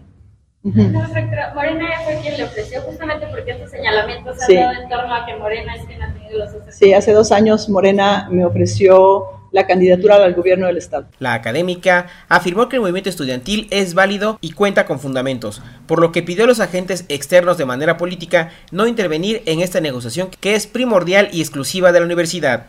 Para Grupo Radar, Alejandro Payán. Bueno, ahí está lo que señaló ya la rectora, claramente, ¿no? No pertenezco a ninguna organización política, no tengo ningún interés político, sí ha habido acercamientos, bueno, la rectora, perdóneme, la expresión y la forma, pues es un garbanzo de a libra, ¿no? Es, una, es un actor social, representa una institución de las más importantes, si no es que la más importante, y me atrevo a decirlo también de esa misma manera, de las más importantes de la sociedad queretana, de lo que significa eh, la Universidad Autónoma de Querétaro. Y bueno, además, me parece, salvo su mejor opinión, ha venido trabajando en este desarrollo académico, científico, de extensión, de divulgación de la Universidad Autónoma de Querétaro, coincidiendo además con diferentes movimientos sociales que también son relevantes, son importantes, no solamente dentro de la UAC, sino también hacia afuera, hacia la sociedad queretana, respetuosa obviamente de las diferentes expresiones políticas, sociales, culturales, religiosas. La rectora ha marcado también una pauta importante que me parece habrá que habrá que considerar justamente para pues eh, para no para no eh, enturbiar o para no eh, pues distorsionar distorsionar lo que realmente podría ser una propuesta eminentemente universitaria, que ojalá, ojalá se encuentre pronto, ojalá que también desde la perspectiva de las jóvenes, los jóvenes y les jóvenes, como se dice ahora, pues también haya planteamientos muy puntuales que se puedan atender, que puedan abrir la puerta para que los 33 mil estudiantes que son de la Universidad Autónoma de Querétaro puedan regresar a sus actividades académicas, de investigación, de divulgación, etcétera, y para que los 5 mil también trabajadores, maestros, maestras y trabajadores académicos puedan hacerlo en consecuencia a propósito de lo que hoy por hoy está pasando en la Universidad Autónoma de Querétaro. Bueno, las 7 de la mañana con 18 minutos. Saludos, saludos a mi querida Leti Sáenz Uribe, muy amable, gracias también a María que nos hace favor de sintonizarnos ya muy temprano en la mañana en este espacio de noticias. Déjeme referirle también que, eh, bueno, pues el día de ayer se logró un acuerdo importante, un acuerdo importante eh, con los comerciantes de Avenida Zaragoza.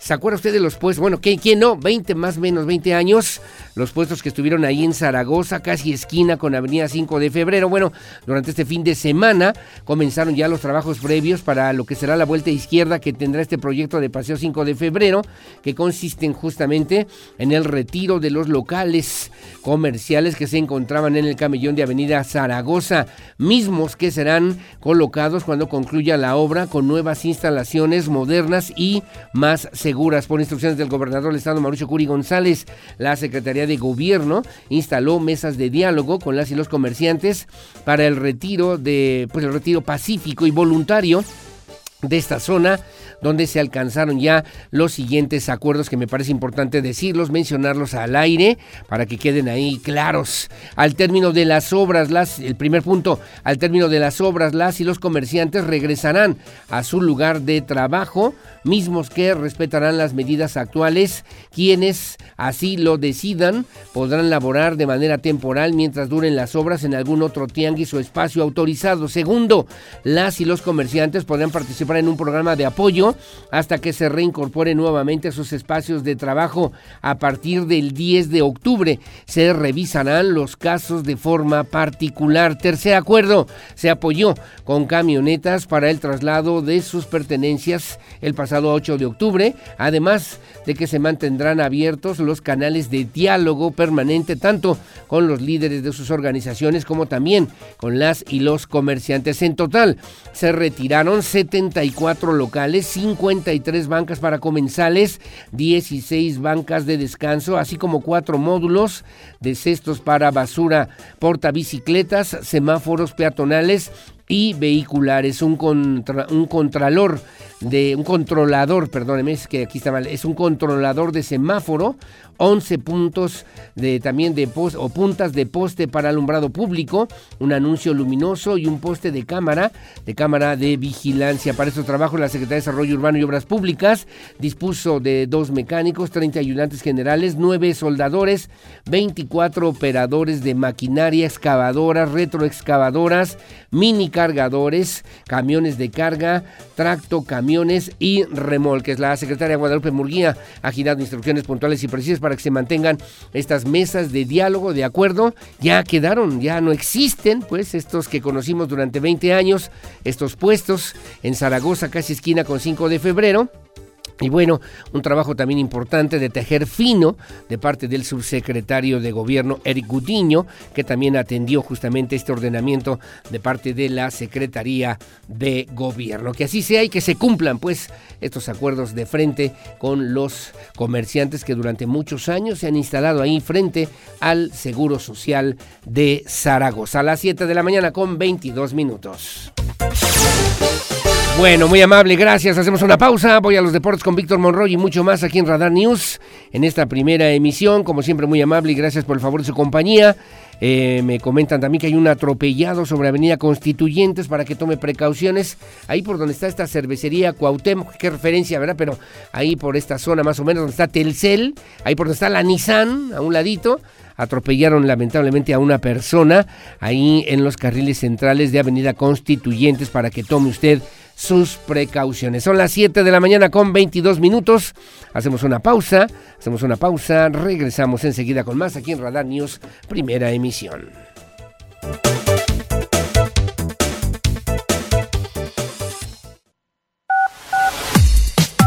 Porque siempre estamos cerca de ti.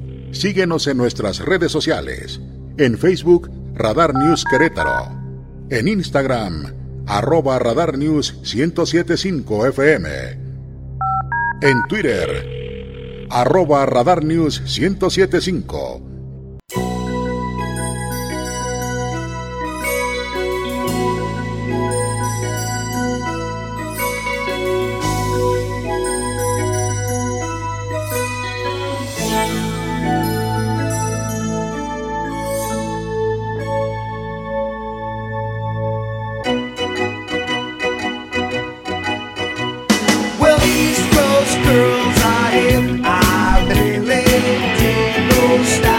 Bueno, muy amable, gracias mi querido Víctor Monroy, que más sabe de los deportes, a las 3 de la tarde en Radar Sports, a través de la 107.5 de la frecuencia modulada. No podía creer, mi querido Pirru, porque además es David Lee Rhodes, cantante estadounidense de hard rock, así que fuera de esto, hard rock, ¿no? En el mundo, además de la música internacional, reconocido, reconocido especialmente también por haber sido el vocalista original de la renombrada banda estadounidense Van Halen y obviamente pues que sin duda dejó una huella y muy muy importante en la historia en la historia musical a nivel internacional. Y que le debo referir también a usted hoy cumple 68 años cantante norteamericano y eh, David Lee Roth nació en Bloomington en Indiana conocido principalmente como vocalista, le decía yo, de Van Halen. Su trabajo en la primera etapa con la banda del 73 al 85 lo, eh, pues lo arropó también y lo llevó a la vanguardia del hard rock género,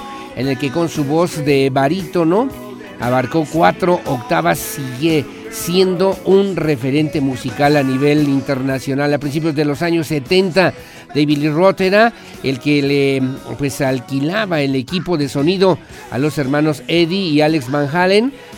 Eh, se rumora también que eh, para ahorrarse el dinero, estos le invitaron a, David Lee Roth a, pues a unirse al grupo y así junto con Michael Anthony, Michael y Anthony formaron este grupo, este grupo primero se llamó Mammoths, luego de los problemas relacionados también con este nombre, el mismo Roth sugirió tomar el apellido de los hermanos holandeses y así nació Van Halen.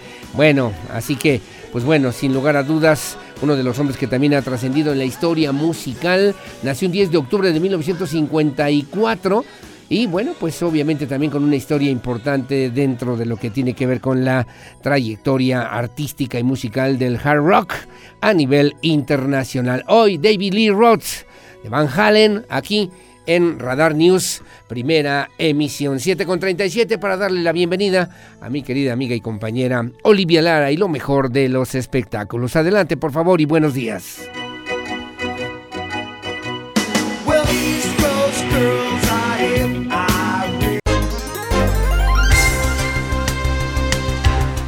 Bueno, muchísimas gracias. Son las 7 de la mañana con 47 minutos. Gracias por seguir con nosotros aquí en Radar News en esta primera emisión. Muchos saludos y gracias también a nuestros amigos que nos hacen favor de sintonizarnos. Y eh, pues le debo referir a usted sobre un tema que además me parece importante y que tiene que ver con eh, pues la insuficiencia renal. Hay una fundación que desde hace tres años aquí en Querétaro ha trabajado de manera importante para atender esta urgente necesidad para muchas familias que eh, representan eh, pues tratamientos muy costosos, muy complicados, que mm, rompen con la estabilidad de muchas familias por lo que pueden significar en términos médicos, en términos de salud.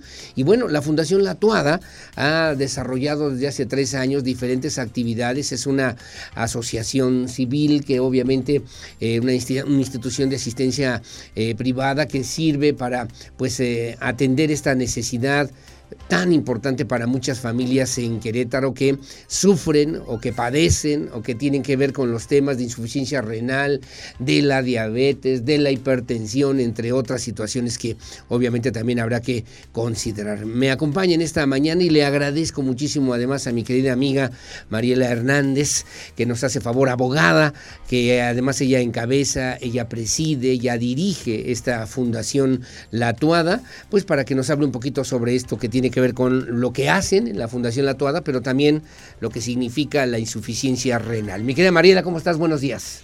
Eh, agradecida contigo, este Aurelio, muchísimas gracias con Radar. Gracias infinitas por el espacio, gracias a todo tu auditorio por estos minutos de su atención. Pues efectivamente, Fundación La Toada del Insuficiente Renal es una institución de asistencia privada en, en, la que ya cumplimos 13 años. Caramba. 13 años de habernos constituido aquí en el estado de Querétaro. Iniciamos, eh, como muchos saben, por la enfermedad de mi hermana, quien falleció en el 2012. En el 2009 ella inicia con síntomas, eh, al año posterior mi hermano, siguiente año mi hermana, sí, sí, sí, de tal suerte que tres en la familia eh, eh, padecen la, la enfermedad, ya afortunadamente dos de mis hermanos trasplantados. Y bueno, sin contar con que mi padre y sus hermanos también fallecieron de lo mismo. Entonces, como bien señalas, pues es una enfermedad muy costosa es una enfermedad irreversible y silenciosa. Sí, sí. Entonces, que eh, mata, mi que mata, que hoy es eh, de las principales causas de muerte en México. Eh, porque viene acarreado con una serie de problemáticas que todos conocemos. Somos desafortunadamente un país que encabeza los primeros lugares en obesidad, en diabetes, y estas enfermedades crónico-degenerativas van dando pie a esta serie de alteraciones y, esto pasa pues cuando nuestros riñones dejan de funcionar, cuando dejan de filtrar todas esas toxinas que envenenan nuestro cuerpo. Claro. Entonces se requiere de una de una eh, terapia de eh, sustitutiva de función renal, como es la diálisis o es la hemodiálisis, que son tratamientos muy costosos.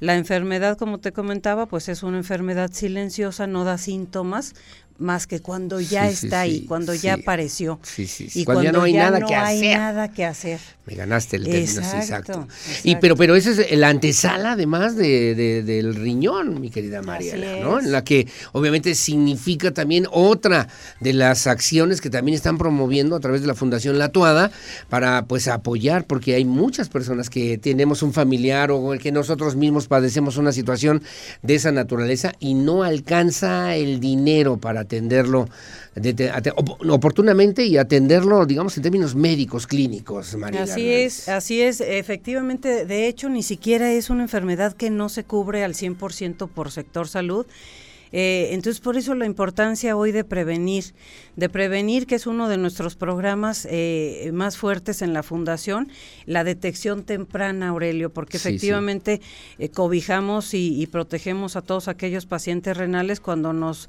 hace favor la, las personas de donar, les apoyamos con tratamiento y con medicamento a los pacientitos renales pero en esta ocasión, como cada oportunidad que tenemos, hacemos nuestra campaña de detección temprana de insuficiencia renal y que a la par se van detectando otras cosas. Como te digo, pues se, pasa, se, se saca ahí una serie de medidas que nos permiten saber cuándo ya hay sobrepeso, si ya hay un poquito de antecedentes en diabetes, si hay ya presencia de hipertensión. Sí, claro. Y dar a tiempo seguimiento para poder frenar esto, que con una dieta balanceada, que posiblemente con algún eh, medicamento, puda, eh, se pueda lograr que el daño renal no llegue realmente a pues por, lo menos irlo llevando, porque cuando, como tú dijiste, cuando ya aparece la insuficiencia renal es porque ya tenemos que entrar a los pits, dirían en las carreras de coches, mi querida María. ¿Cuántas personas a lo largo de esos 13 años se han visto beneficiadas justamente con estos apoyos, con estos esquemas que tú también has promovido de manera incansable durante tantos años, Mariela? Mira, pues ese, la verdad es que es una, una bendición eh, el trabajo que se hace ahí, pues muchos saben, nosotros trabajamos de manera altruista, no percibimos ningún salario, las instituciones de asistencia privada, siempre tenemos una causa que es la que nos está moviendo y a lo largo de estos años hemos eh, beneficiado a, eh, en diversos programas, como te decía, a través de medicamento y tratamiento, pues alrededor de posiblemente unos 13 mil apoyos ya. En las campañas renales, posiblemente unos eh, te hablaría muy al tanteo, pero casi cada año, fíjate, la última masiva que hicimos en la Alameda, la gente lo recordará, atendimos 800 personas ese en un solo día. y ahora este estos años de pandemia ah, trabajamos en casas hogares a, la población este que estaba ahí eh, eh, cautiva, ¿no? Porque de cierta forma pues es población que no es fácil de llevar. Sí, sí, claro. Eh, otra población que atendimos es la de la base de datos digitalizada, que tú la has de recordar, que era un programa que teníamos con gobierno del Estado. Sí, sí, sí. ¿Y ya no existe? Que desafortunadamente se dejó de, de trabajar. Estamos haciendo ahí la gestión, pues para ver si se puede reactivar ahora en esta administración nuevamente. Y, y, bueno, con el, trata, con el trasplante, ¿no? Que apoyamos también a pacientes cuando necesitan apoyo en algún estudio de su protocolo. Este, tenemos ya ahí, eh, no tengo la cifra, la verdad, sí, sí, eh, Como ahora en, en papel, sí. pero a través de estos 13 años te puedo decir que, que hemos logrado realmente tener la satisfacción de, pues de, de tener ya, ya logros apoyos muy importantes para muchas familias en todo. ¿Solamente en el estado de Querétaro o también pueden generar ayuda en otros estados de la República que me están preguntando? Fíjate que vienen de, de Guanajuato, de partes cercanas sí vienen. Eh, yo siempre les digo, es muy difícil que la fundación pueda ir a otros estados a ayudar. Sí. Pues porque estamos como limitados en los donativos y sinceramente el donativo que se eh, otorga en Querétaro, pues se queda en Querétaro. Claro, sí, sí, sí. sí, Sin embargo, sí vienen pacientes de fuera Sabemos todos que Querétaro tiene una población importante de, de personas eh, foráneas y muchos de ellos, los de áreas más cercanas, sobre todo te comento de Guanajuato, sí vienen por algún apoyo. ¿Cuánto llega a costar un tratamiento de esta naturaleza? ¿Una hemodiálisis, una diálisis o un trasplante? Mira, afortunadamente este año tuvimos precisamente apoyo para hemodiálisis.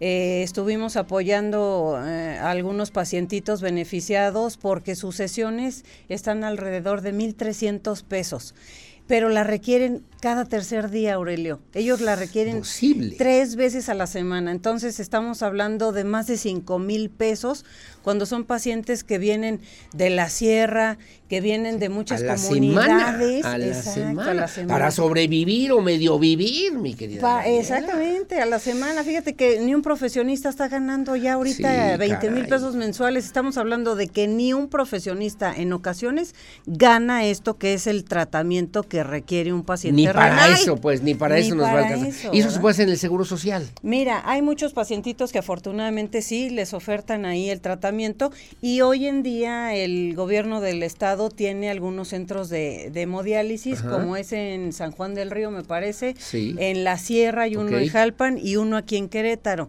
pero esos es, pues, están limitados siempre por la cuestión de que se le da prioridad a los pacientes eh, que van a para trasplante, porque obviamente tienen que estar un poco más estables. El tiempo se va terminando. Hiciste una jornada, una primera jornada el 1 de octubre, vienes a una segunda jornada, digamos, masiva, una campaña importante. ¿De qué se trata? y a ver, eh, invítanos, por favor. Sí, mira, la primera fue eh, reducida porque fue exclusivamente para pacientes que tenían antecedentes ya familiares con pacientito renal o diabetes o hipertensión.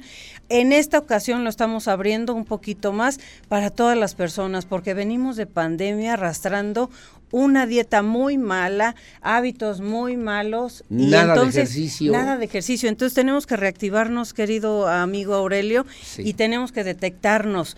Tenemos que eh, procurar asistir a esta campaña este próximo sábado 15 de octubre. Vamos a estar desde las 7 de la mañana en las instalaciones de la Fundación La Toada. ¿En dónde es, La calle es Media Luna 286, en el fraccionamiento Misión de Bucareli Sur. Es necesario, y les pido a todos los que quieran asistir, mandar un mensaje para registrarse al 4421. Un mensaje de WhatsApp. Sí. 4421. 21, 28, 56 86. 56 86. Se inscriben, digamos, a través del WhatsApp y ahí ven la posibilidad, digamos, de la capacidad de respuesta que puedan ustedes ofrecer. Así es, así es, porque no queremos eh, que se sature, no queremos tampoco incomodar ahí al fraccionamiento eh, y queremos darles la atención a de todos. ¿De 7 de la mañana qué horas, Mariela Hernández? Pues de 7, como tienen que llegar, eh, los requisitos son llegar en ayuno de mínimo 8 horas Pues estamos eh, con, más o menos contemplando de 7 a 11 estar sacando las muestras. Correcto. Más tarde ya no porque se alteran los resultados. Es necesario que además de ir en ayuno, lleven su primer orina en un vaso de muestra que ya es fácil eh, comprar en cualquier farmacia. Sí. Y muy importante, Aurelio, copia de su INE y de comprobante de domicilio. Porque con eso nosotros eh, llenamos nuestros expedientes para dar rendir cuentas a nuestros donadores, ¿no? correcto. Ahora, eh, esa es una parte. Nos quedan dos minutos, un minuto, pero te quiero preguntar también, porque la Fundación La Toada vive obviamente de aportaciones. Esas aportaciones pueden ser deducibles de impuestos. ¿Cómo se puede aportar a la Fundación La Toada? mi Así es. María Mira, eh, eh, comentarle a todas las empresas que estén interesadas también en apoyarnos. Tenemos todos nuestros datos en el Facebook como Fundación La Toada. Sí. y es importante apoyarnos eh, por esta situación que comentábamos, porque los pacientes renales requieren realmente de este apoyo, pero es fácil apoyarnos, este Aurelio, porque tenemos este programa de detección temprana. Hemos hecho programas de trabajo con empresas, padrísimo, en donde hacemos eh, compromiso con ellos y hacemos un programa que se les Sí, hace a sus empleados para detección temprana, además de Ah, los análisis. Para las empresas. Para las empresas. Y ese servicio se puede facturar y en lugar de contratar a un externo, nos pueden contratar a nosotros y con eso Se nosotros cierra. Podemos eh, hacernos autosustentables. Se cierra la pinza, dirá la abuela Así Pava, es. mi querida María Hernández. ¿En este mismo número telefónico también te pueden contactar para Eh, eso? También, por favor, Es- o les doy otro también. Por favor, me dices. Que tengan esos dos, 44 21 Ujú. 29 91 91 88. 88 44 21 29 91 88 88. o 44 21 28 56 86 para hacer cita para el próximo sábado 15 de octubre y podamos hacer esta revisión. Así es. ¿Es gratuita? Es gratuita. Es gratuita, así es que tienen que aprovecharlo porque esto viene cada año y ahora te comentaba, pues en pandemia no pudimos hacerlo, la última masiva fue 2017. 2017, me acuerdo además de todos esos años. quedó. María Hernández, como siempre, mi cariño, mi respeto, mi admiración para ti, para tu trabajo, para tu familia. Muchas, y bueno, de la gracias. Fundación La Tuada en esta instancia, esta asociación de asistencia privada, en esta institución de asistencia privada que sirve justamente para que podamos detectar este tipo de problemas que seguramente muchos tenemos y ni siquiera sabemos o que hemos tenido eh, pues familiares con diabetes, con hipertensión, es. que son el origen justamente de todo este tipo de males y de padecimientos que acaban en una diálisis, en una hemodiálisis y luego al final, si tienen suerte, en un trasplante de riñón. Ay, sí, tienen suerte, exactamente, muy costoso y con una lista de espera infinita. Impresionante, interminable. además. Así es. María Hernández, como siempre, muchas gracias. Muchas gracias a ti, gracias a Radar, gracias amigos a todos. Anímense y vayan a hacer sus estudios. Que tengas buen día. No lo Sí. deje para mañana porque puede ser la última, la última oportunidad para poder atender esto que está ahí latente y que requiere de nosotros para que podamos también cerrar esta pinza de lo que hacen las autoridades, de lo que hacen las instituciones de asistencia privada como la Fundación La Tuada y podamos nosotros mejorar nuestra salud y nuestra calidad de vida. Hacemos una pausa. Su opinión siempre la más importante. Son las 8 de la mañana con dos minutos. Hago una pausa y de regreso voy a platicar con María Eugenia Ramos Olvera y con Margarita Carrasco Gutiérrez de la Fundación Mucam, que también tienen cosas importantes que decir a propósito de un monólogo que están presentando sobre la varilla del brasier, mi querida Mariela Hernández. Muy bien. Bueno, hacemos una pausa, son las 8 de la mañana con dos minutos. Bien. 8 con 2 una pausa, regresamos enseguida con más. Su opinión siempre la más importante. Volvemos.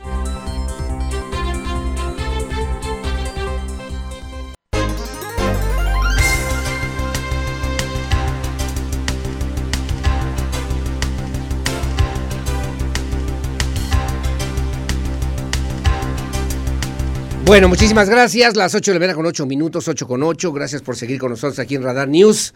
En esta primera emisión hay otro grupo de mujeres que también están trabajando, que están pues buscando la manera de poder coadyuvar en un tema que obviamente no solamente preocupa y ocupa a las mujeres, a los gobiernos, a las instituciones, a los hombres, a las diferentes generaciones, para que podamos hablar obviamente de lo que significa el cáncer de mama. Se ha constituido y además en Querétaro lo han hecho también con una presencia muy significativa, muy importante de lo que significa pues esta asociación que es de mujeres, que es de mujeres además unidas, porque esto es una parte característica obviamente de este esfuerzo, de este trabajo, para luchar en contra del cáncer de mama. Y han integrado justamente lo que usted conoce, sabe, ha visto y escuchado, MUCAM, que pues se cuenta también con una serie de propuestas y de situaciones para sensibilizarnos sobre lo que significa justamente el cáncer de mama. Me acompaña y en esta mañana y le agradezco mucho a doña Margarita Carrasco Gutiérrez, presidenta de esta asociación MUCAM, que nos haga favor de estar con nosotros. Buenos días, doña Margarita. Buenos días y muchísimas gracias. Gracias por estar con nosotros y gracias por acompañarnos y platicar con la audiencia de Radar News en esta primera emisión. Y muy amable y gracias también a doña María Eugenia Ramos Olvera, que nos hace favor de estar con nosotros este día. ¿Cómo está? Doña María Eugenia? Muy bien, muchas gracias. ¿Qué es la Fundación MUCAM? ¿Cómo funciona? ¿Qué ofrece además de alternativas ante una realidad que obviamente en este mes de octubre, el 19 de octubre, en el Día Mundial justamente del Cáncer de Mama, de la lucha contra el cáncer de mama, tenemos que sensibilizar, tenemos que conocer, tenemos que transmitir, doña Margarita? Mira, eh, MUCAM, lo, como dices, Mujeres Unidas contra el Cáncer de Mama, es, es un nombre un poquito este, este valiente porque contra el cáncer fuerte contra el cáncer. Pero pues sí le estamos dando la batalla al cáncer porque nuestro objetivo principal es disminuir los índices de mortalidad por causa de este de este terrible mal. Porque como sabemos el cáncer es la causa número uno de muerte en mujeres por tumores malignos en el país y lo que hacemos es pues una serie de acciones que llevamos a cabo durante todo el año, no nada más octubre, durante todo el año para hacer conciencia en la población en general. Y digo no nada más mujeres, es también hombres, como dijiste hace rato, este familias eh, que estén conscientes de, que una detección oportuna puede salvarles la vida. Eso es definitivo, lo hemos comprobado. Tenemos sobrevivientes de muchos años, de muchos años que se detectaron a tiempo esa famosa bolita. Sigue siendo una de las principales causas de muerte, sino que la principal, causa de muertes de mujeres entre qué edades. En mujeres por tumores malignos. mira, las estadísticas no, no las tengo, pero, pero nuestra la, el mayor porcentaje de mujeres son mujeres entre los 40 mujeres jóvenes. Mujeres jóvenes. Y tenemos mujeres mucho más jóvenes, mucho más jóvenes. Hoy por hoy, las mujeres a los 24, tenemos chicas de 24 o 23 años que han desarrollado un cáncer. Incluso cáncer de mama también en hombres. Sí, es el, el porcentaje es, menor. Es, más raro, pero existe. De uno, en una en cada 100 mujeres. Sí, sí, sí, claro. De que cómo sobrevive, cómo le hace MUCAM para que podamos entender la adversidad económica de las sociedades en su momento, dos años de pandemia, situaciones complejas y muy adversas, doña Margarita. Mira, nosotros vivimos de lo que nos apoya la, la sociedad, la sociedad en general, gobierno del Estado nos apoya también, porque tenemos un programa de reconstrucción mamaria. Entonces, por ejemplo, el gobierno del Estado nos está apoyando con las prótesis internas, Gas Rosa también, el Hospital San José nos está apoyando, el doctor Caracheo, que es el cirujano plástico, eh, y tenemos tenemos ahorita Ilusión, la fábrica esta de ropa interior nos está apoyando con 100 prótesis externas. ¿Qué, fábrica? Pues para que sepamos también. Se llama Dilex, Diltex Ilusión, es la, la fábrica que hace la, la ropa interior, nos está apoyando, eh, Ascoca, que es la asociación de, de, fabricantes de embotelladores de Coca-Cola, este el Colegio Notarios que nos ha apoyado. una serie de instituciones que se han sensibilizado. Que nos apoyan y, y, afortunadamente, digo afortunadamente, tenemos este este este apoyo de, las personas y esperamos seguir teniendo. Se la recuerdo bien que alguna vez tuvimos oportunidad de compartir ahí con Lucerito Santana, a quien le mando por cierto un abrazo, como siempre todo mi afecto, pero pues obviamente de temas que debemos ir sensibilizándonos y atendiendo, y usted lo dijo bien, doña Margarita, no solamente en el mes de octubre, esta es una lucha diaria, diaria, diaria.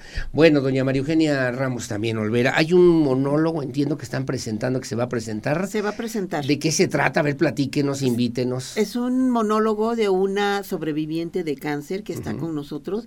Es una de las personas que están con nosotros. Y eh, el día 14 a las 5 de la tarde en el Teatro La Gaviota eh, se va a presentar, se llama La varilla del brasier, en donde ella va a representar a través de un monólogo y de una obra de teatro, ella va a hablar de su experiencia personal. Entonces tiene doble validez porque eh, quien está contando y actuando la historia es la que lo vivió, Sí, la que lo está viviendo. Y es Sí, una mujer claro. bastante joven. Qué barbaridad. Es en la Gaviota Teatro, ¿no? Teatro ¿Dónde está, Gaviota. ¿Dónde está ese teatro y dónde se compran los boletos o cómo se compran los boletos de entrada, doña Margarita? Mira, es en Regules número 5, Ajá. pero con tan buena noticia que se vendieron todos los boletos. ¿Ya no hay boletos? Ya no hay boletos. Bueno, muchas gracias. Esto fue todo. Que tengan buenos días y nos vemos la próxima.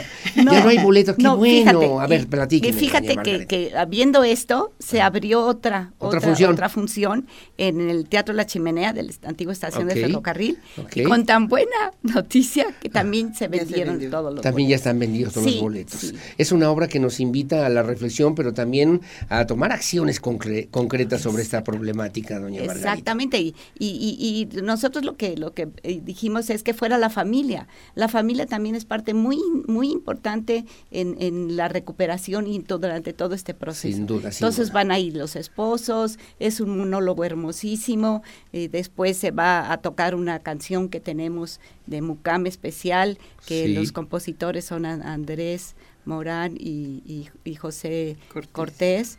Y, y- y es, un, bien. es, es- es un, es un evento muy, muy interesante. Es una asociación de mujeres que están haciendo cosas por un tema que obviamente no solamente a las mujeres preocupa, sino a todos nos debe ocupar.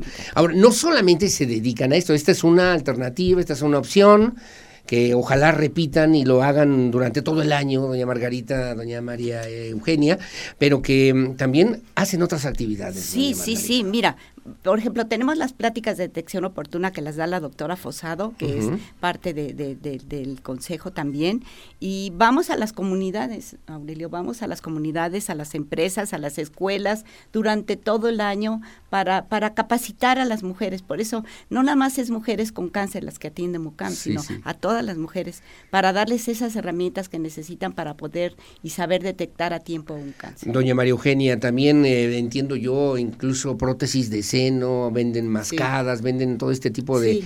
aditamentos, ¿estoy bien? ¿Lo, sí lo Sí, digo bien? De accesorios. accesorios, accesorios es la palabra correcta, para pues atender y aprender a vivir esta nueva realidad, no Así solamente para la persona, para la mujer, sino para la familia en su conjunto, doña Tenemos una casa Mucam. ¿Dónde está? que eh, está en... Se llama Isla Montecristo, Isla Montecristo. número Ajá. 84 en la colonia Loma Linda. Ajá. Estamos los miércoles y los viernes de 10 y media de la mañana a 1.30 de la tarde, Sí. donde es un espacio donde eh, se llevan a cabo las, los grupos de autoayuda que son tan, tan importantes Sí, porque sí, sí. eh, cuando una mujer es detectada con cáncer de mama, se le da poca importancia a la parte emocional y afectiva de ella. Sin duda, Y sin es duda. tan importante, tan importante, no nada más la parte física, porque aunque tengas los mejores médicos, los mejores medicamentos, si esa parte está, se descuida, pues no se va a lograr el objetivo que es salvar vidas. Sin lugar a dudas. Es entonces Isla Montecristo, número 84, Colonia Loma, Loma Linda.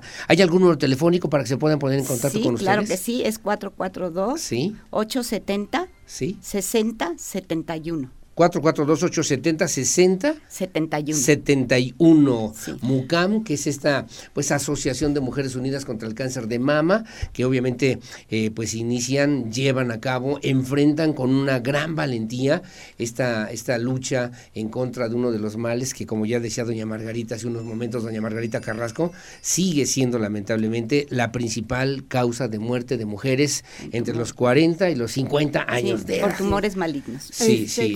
Comentaba, perdón, Mago, que Sí. tenemos una serie de, nosotros le llamamos ángeles que nos protegen, nos cuidan y durante este mes estamos hasta el día de hoy en siete espectaculares que nos patrocinan, nos ayudan. Qué bueno. Espectaculares, entonces Mucam está, forma parte del mes rosa y estamos en las alturas de, de Querétaro. De Querétaro. ¿Cómo le hacemos para ayudar a MUCAM? Hay también manera de contribuir, de hacer algunas aportaciones. Estas aportaciones son deducibles de impuestos. ¿Cómo Sí, le hacemos, doña Sí, Margarita? nosotros estamos legalmente constituidas y tenemos la autorización de la Secretaría de Hacienda para emitir recibos deducibles. Entonces, Este, este dinero nos sirve muchísimo, nos ayuda, como te, te comentabas hace rato, el, hace tres meses se donaron 65 prótesis externas de silicona, que esas las donó Gar Rosa, son prótesis muy caras, son prótesis de entre 1.200, 1.000, 2.000 pesos, porque dependiendo del tamaño y la forma. Sí, sí, claro. Y, este, y las cirugías reconstructivas que llaman nueve, ahora el 29 de octubre se hace la décima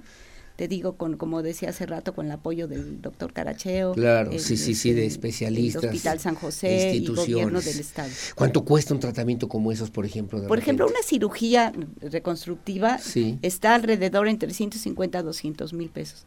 Y aquí la paciente paga muy, muy poco para, para poder reconstruirse. ¿Y qué se necesita para ser pacientes? Mira, se necesita primero residir en Querétaro, es uno de los requisitos, tener dos años libres de enfermedad y comunica, eh, comunicarse con... dos años libres, o sea, significa que hayan vencido. Exactamente, que estén Caramba. Que, que, estén ya en remisión, eh, se hace una valoración médica, una valoración del cirujano plástico, se le hace un estudio socioeconómico y, y, se pone en lista de espera. Ya de hecho, de aquí a, diciembre ya tenemos a todas las señoras, pero con tan buena noticia que, que la señora Carr la esposa del La señora Carrera, que por cierto va a rendir su primer informe de actividades. Sí, Nos, nos acaba de dar la buena noticia que nos va a donar otras 12 prótesis más. 12 prótesis. Todo el año que entra es una por mes la que se hace. Con el Hospital San José y con el doctor. Todo el 2023, digamos, ya cubierto para ese tipo de situaciones que obviamente son importantes para las mujeres, para las familias, para los hijos, para los hermanos, para los esposos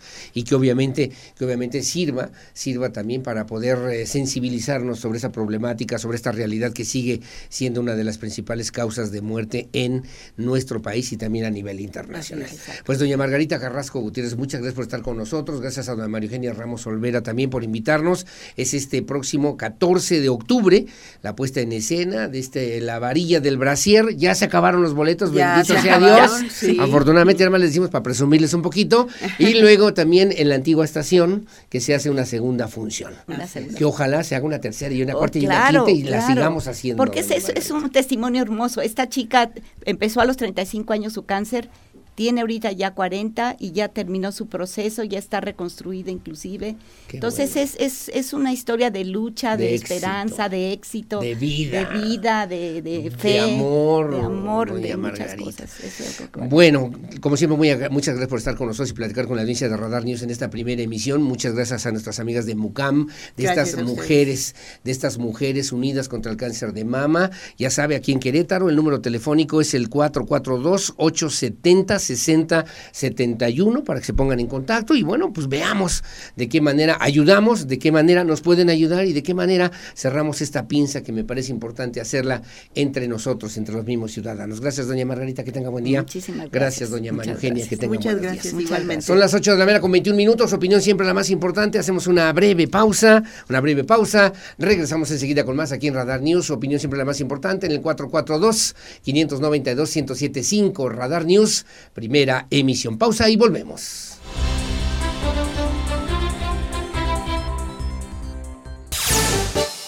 Bueno, muchísimas gracias. Las 8 de la mañana con 28 minutos, 8.28. Me están informando también del gobierno del estado a propósito, a propósito de Paseo 5 de febrero, en el sentido sur-norte. Hay ligera carga vehicular con avance constante desde el Seguro Social hasta San Pablo, tanto en carriles centrales como laterales. En la avenida Zaragoza, reducción de carriles para que tome usted precauciones en la zona baja del puente. De igual forma, existen cierres viales en la calle de Pino Suárez y Jico Jicotencat, toma, tome precauciones frente a la UNICEF, ya que se trabaja en una zanja de profundidad importante. Me dice hoy la Secretaría de Obras Públicas del Gobierno del Estado, zonas de obra en el INS, en la Avenida Zaragoza de Pino Suárez a Jicotencat, en la lateral antes de llegar a Hidalgo y también hacia la UNICEF, esto en el sentido sur-norte. En el sentido norte-sur, tránsito lento desde la colonia obrera hasta Avenida Universidad. A partir de este punto la carga vehicular disminuye hasta el Seguro Social. Recuerde que el tránsito vehicular desviado a la altura de Avenida Universidad. Las zonas de obra, las zonas de obra es en Grupo Gondi, Avenida San Diego y Avenida Universidad, Avenida Zaragoza, para que tome usted sus precauciones. Vamos al balance que hace Magis Alcocer a propósito de esta obra de paseo 5 de febrero. Adelante, por favor, Magis Alcocer. Buenos días.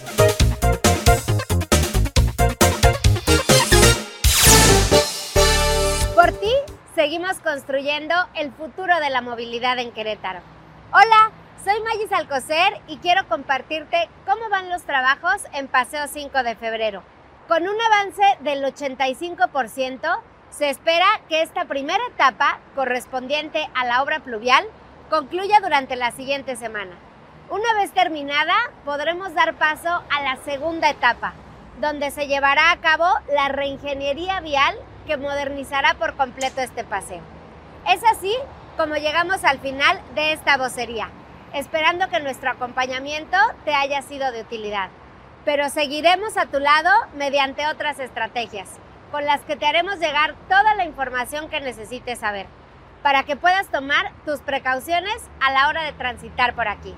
Te invito a que permanezcas en contacto a través de los canales y las cuentas oficiales de Gobierno del Estado, porque hoy seguimos juntos. Adelante. Muchísimas gracias. Bueno, gracias, gracias mi querida Maggie Alcocer, las 8 de la mañana con 30 minutos, 8.30. Bueno, también este fin de semana le preguntaron al gobernador del estado, Mauricio Curi González, que hay la posibilidad, bueno, está el equipo de Gallos Blancos de Querétaro, ¿no? El fútbol, tararán, todo lo que, lo que eso significa, pero, pues bueno, ahora se ha puesto de moda el béisbol. El béisbol, le mando saludos a mi amigo Pali Plasencia, por cierto, que referían ya hace tiempo incluso de esta posibilidad de que existiera un equipo profesional de béisbol aquí en el estado de Querétaro. Bueno, este fin de semana le preguntaron al gobernador Curi González, confirmó que en el 2024 Querétaro tendrá un equipo profesional de béisbol, así como también un nuevo estadio para este, eh, pues para el rey de los deportes, para este deporte. A mí personalmente, nosotros jugamos con mis hermanos hace muchos años, eso sí, béisbol allá en la Liga en México, en la Ciudad de México, en la Liga Lindavista, jugamos contra la Liga Nagua, contra la Liga Maya, la Olmeca, la Tolteca, la Liga, la, la Tequesquinagua, los Petroleros, Uf, bueno, el béisbol, lo que significa el béisbol.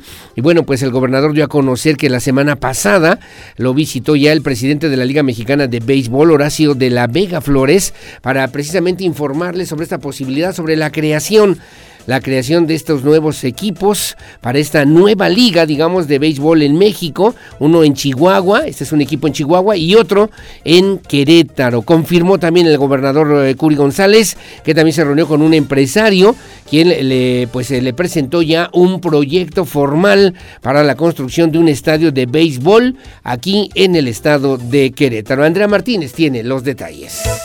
En el 2024, Querétaro tendrá equipo de béisbol profesional, así como un nuevo estadio para este deporte, confirmó el gobernador del estado, Mauricio Curi González. Dio a conocer que la semana pasada lo visitó el presidente de la Liga Mexicana de Béisbol, Horacio de la Vega Flores, para informarle de la creación de dos nuevos equipos para esta liga, uno en Chihuahua y el otro en Querétaro. Asimismo, confirmó que también se reunió con un empresario quien le presentó el proyecto para la construcción de un estadio de béisbol en la entidad. Empresario hace una semana también trae la intención de hacer un estadio de béisbol, una inversión bastante grande.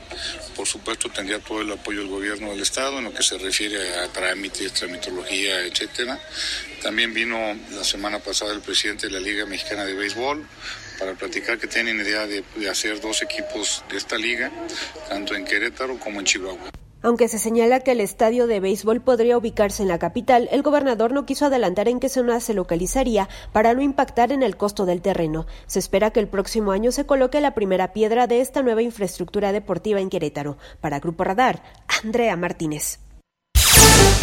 Bueno, gracias, gracias Andrea Martínez, las 8 de la mañana con 33 minutos, 8.33, hablando de los deportes, decía yo, mi querido Mauricio Alcalá, por ahí está también esta información de los Gallos Blancos, el equipo de Gallos Blancos que finalmente, dijo también el gobernador, se queda, se queda en Querétaro, quedará en Querétaro, obviamente con la mejor afición del fútbol mexicano, que es la afición, la afición queretana, y obviamente para retomar actividades a partir del próximo año, obviamente después del mes de marzo del 2000, del del 2023. Esto luego de que la semana pasada platicara ya con el presidente también de la Liga, de la Liga MX, Miquel Arriola, esto allá en la Ciudad de México, y bueno, de la misma forma adelantó que el 5 de marzo del 2023 el Estadio Corregidora volverá a abrir sus puertas al público en general, pero sin la barra de animación, que obviamente pues, es parte del equipo de fútbol. Andrea Martínez también tiene los detalles. El equipo de los Gallos Blancos se quedará en Querétaro para el próximo año, confirmó el gobernador del estado, Mauricio Curi González. Esto luego de que la semana pasada platicó con el presidente de la Liga MX, Miquel Arriola, en la Ciudad de México. Asimismo, adelantó que el 5 de marzo del 2023, el Estadio Corregidora volverá a abrir sus puertas al público en general, pero no se permitirá el acceso a la barra de animación. Comí hace una semana con Miquel Arriola en la Ciudad de México. El 5 de marzo vuelve a abrirse al público sin la barra eh, la idea es, me dicen que es posible que se pueda quedar el propio dueño que está ahorita.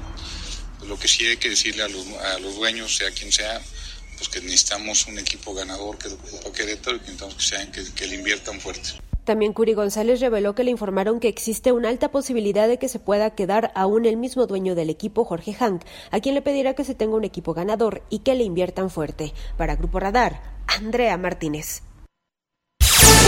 Bueno, gracias, gracias Andrea Martínez. Ahí está en estos dos temas deportivos, béisbol, fútbol para el estado de Querétaro. Bueno, en otro tema también este desde el sábado, del sábado, eh, bueno, en esta reingeniería del transporte público en Querétaro, que obviamente es una de las exigencias mayores, ya nos platicaba el mismo Gerardo Cuanalo, director del Instituto Queretano del Transporte, sobre estas 11 rutas, que por cierto están funcionando sábado, domingo, el día de hoy lunes y mañana martes de manera gratuita, para pues eh, que nos vayamos familiarizando con los destinos, los trayectos, las rutas troncales, las rutas también obviamente que son de, de interconexión, pues, y entonces ya vayamos abonando en este fortalecimiento del sistema del transporte público en Querétaro. Bueno, el gobernador Curi habló al respecto, aseguró que su compromiso es justamente ir a fondo en lo que se refiere a la mejora del transporte público, que ha sido una de sus, eh, pues, eh, de los compromisos, de,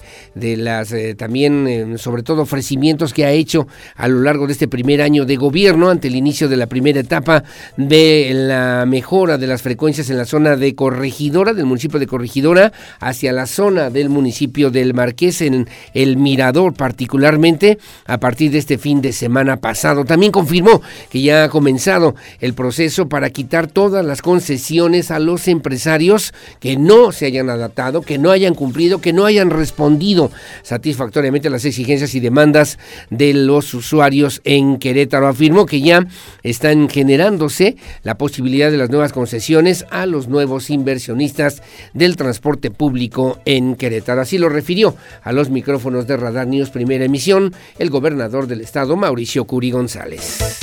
El gobernador del estado, Mauricio Curi González, aseguró que su compromiso es ir de fondo en la mejora del transporte público, esto ante el inicio de la primera etapa de mejora de las frecuencias en la zona de corregidora hacia el Mirador, a partir de este sábado 8 de octubre. Agregó que esta fase servirá de prueba piloto para las mejoras que tendrá Corobús, tanto en el tiempo de las frecuencias como en la limpieza de las unidades. Miren, el compromiso es que vamos de fondo.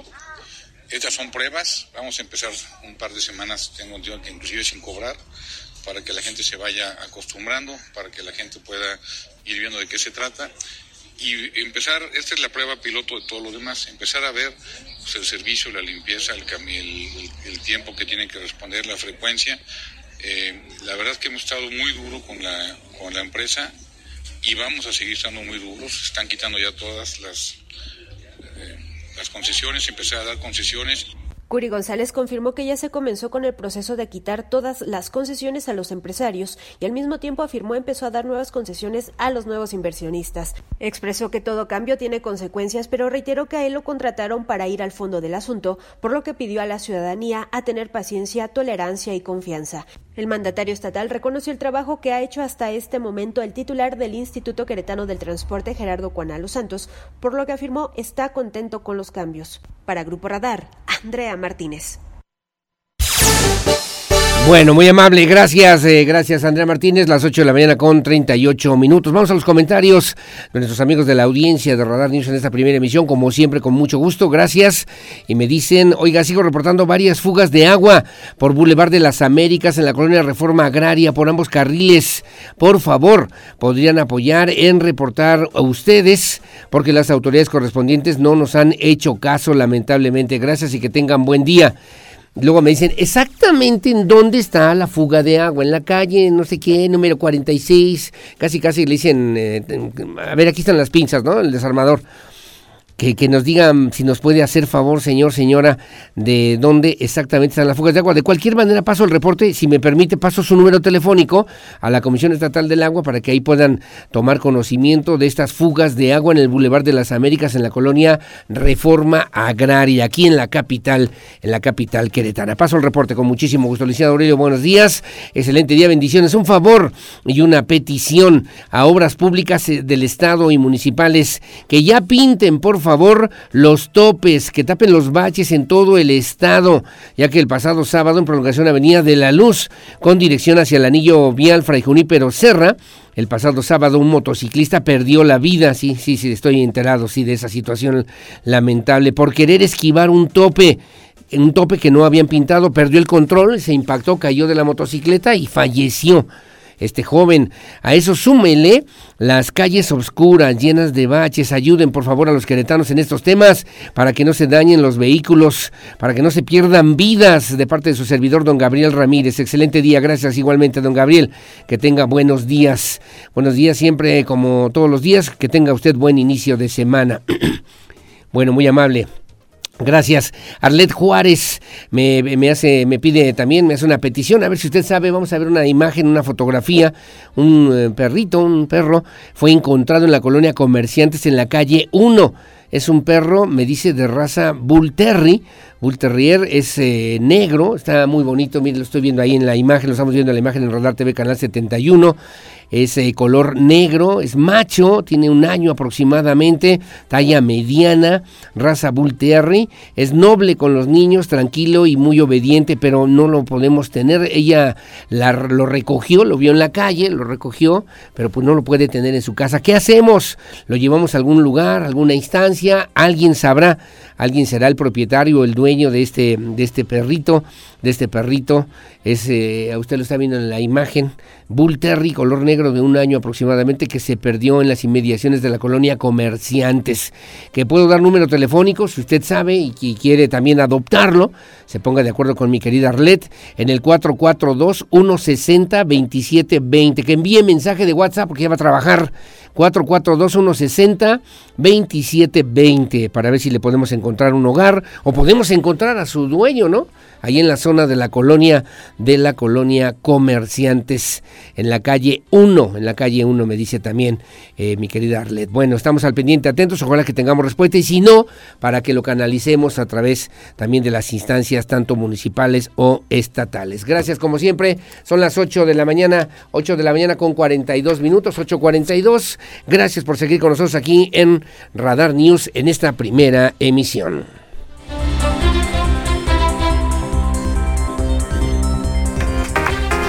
Bueno, y vivimos en una era en donde la tecnología juega un papel fundamental. De hecho, la biotecnología es una de las disciplinas de la ciencia más trascendentes y además importantes que existen. Está orientada al uso de la tecnología en procesos que pues utilizan también sistemas biológicos para crear soluciones innovadoras además una amplia gama de sectores tales como el sector agropecuario, el sector alimenticio, el energético, el de la salud. Es por eso que el Campus Querétaro, en la carrera de Ingeniería en Biotecnología, tiene una visión futurista para brindar soluciones con base en los desarrollos, en los avances científicos. Al egresar podrás desarrollarte también en distintas áreas de una organización, tales como en la parte de innovación, desarrollo de productos, procesos biotecnológicos, en la industria farmacéutica, crear además emprendimientos con base biotecnológica para las áreas de alimentos, farmacéutica, agroalimentaria y o ambiental o desarrollar sencillamente nuevas tecnologías en centros de investigación públicos o privados si deseas contribuir al bienestar de la humanidad y también de nuestro planeta. Además te apasiona la tecnología, esta puede ser, este puede ser tu mejor camino. Como siempre, muy amable, gracias. Son las 8 de la mañana con 43 minutos. Una pausa, regreso enseguida con más.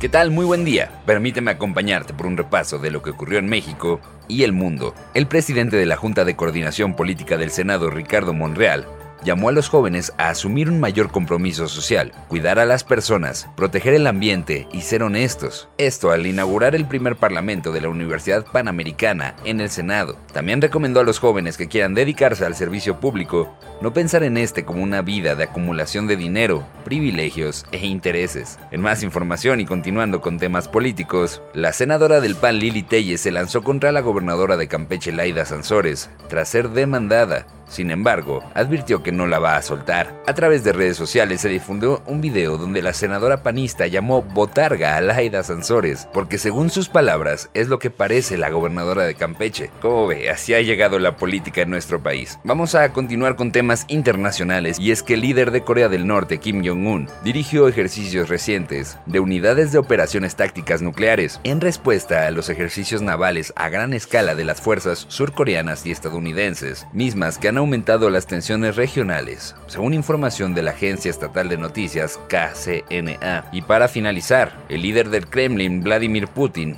dijo ayer domingo que la explosión en un puente clave que une Crimea con Rusia continental fue un acto terrorista planeado por los servicios especiales de Ucrania. Esto fue todo por mi parte, que tengan un excelente inicio de semana. Informó para Grupo Radar Mauricio González. El resumen, Radar News. Bueno, gracias. Las 8 de la mañana con 50 minutos, 8.50.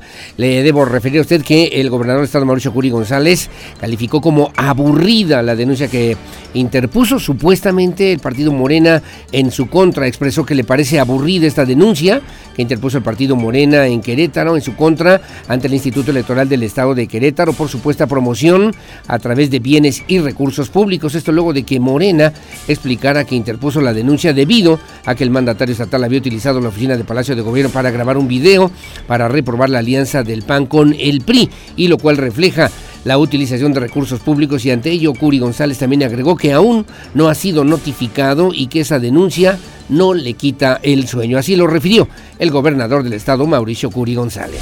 Me decían que me iba a llegar una notificación a mi casa o aquí, no, que yo sepa no me ha llegado, pero mira, es algo que veas no me quita el sueño, se me hace aburrido y creo que se me hace de corazón que porque hice un video en mi oficina para un tema político, un tema que tiene mucho que ver con la política del Estado, con la política del país, se me hace fue totalmente, pues de verdad creo que se muerde en la lengua, porque si alguien ha manejado, son muchos de Morena, este tipo de cosas. Pero bueno, de eso ya, ya sabemos que así es.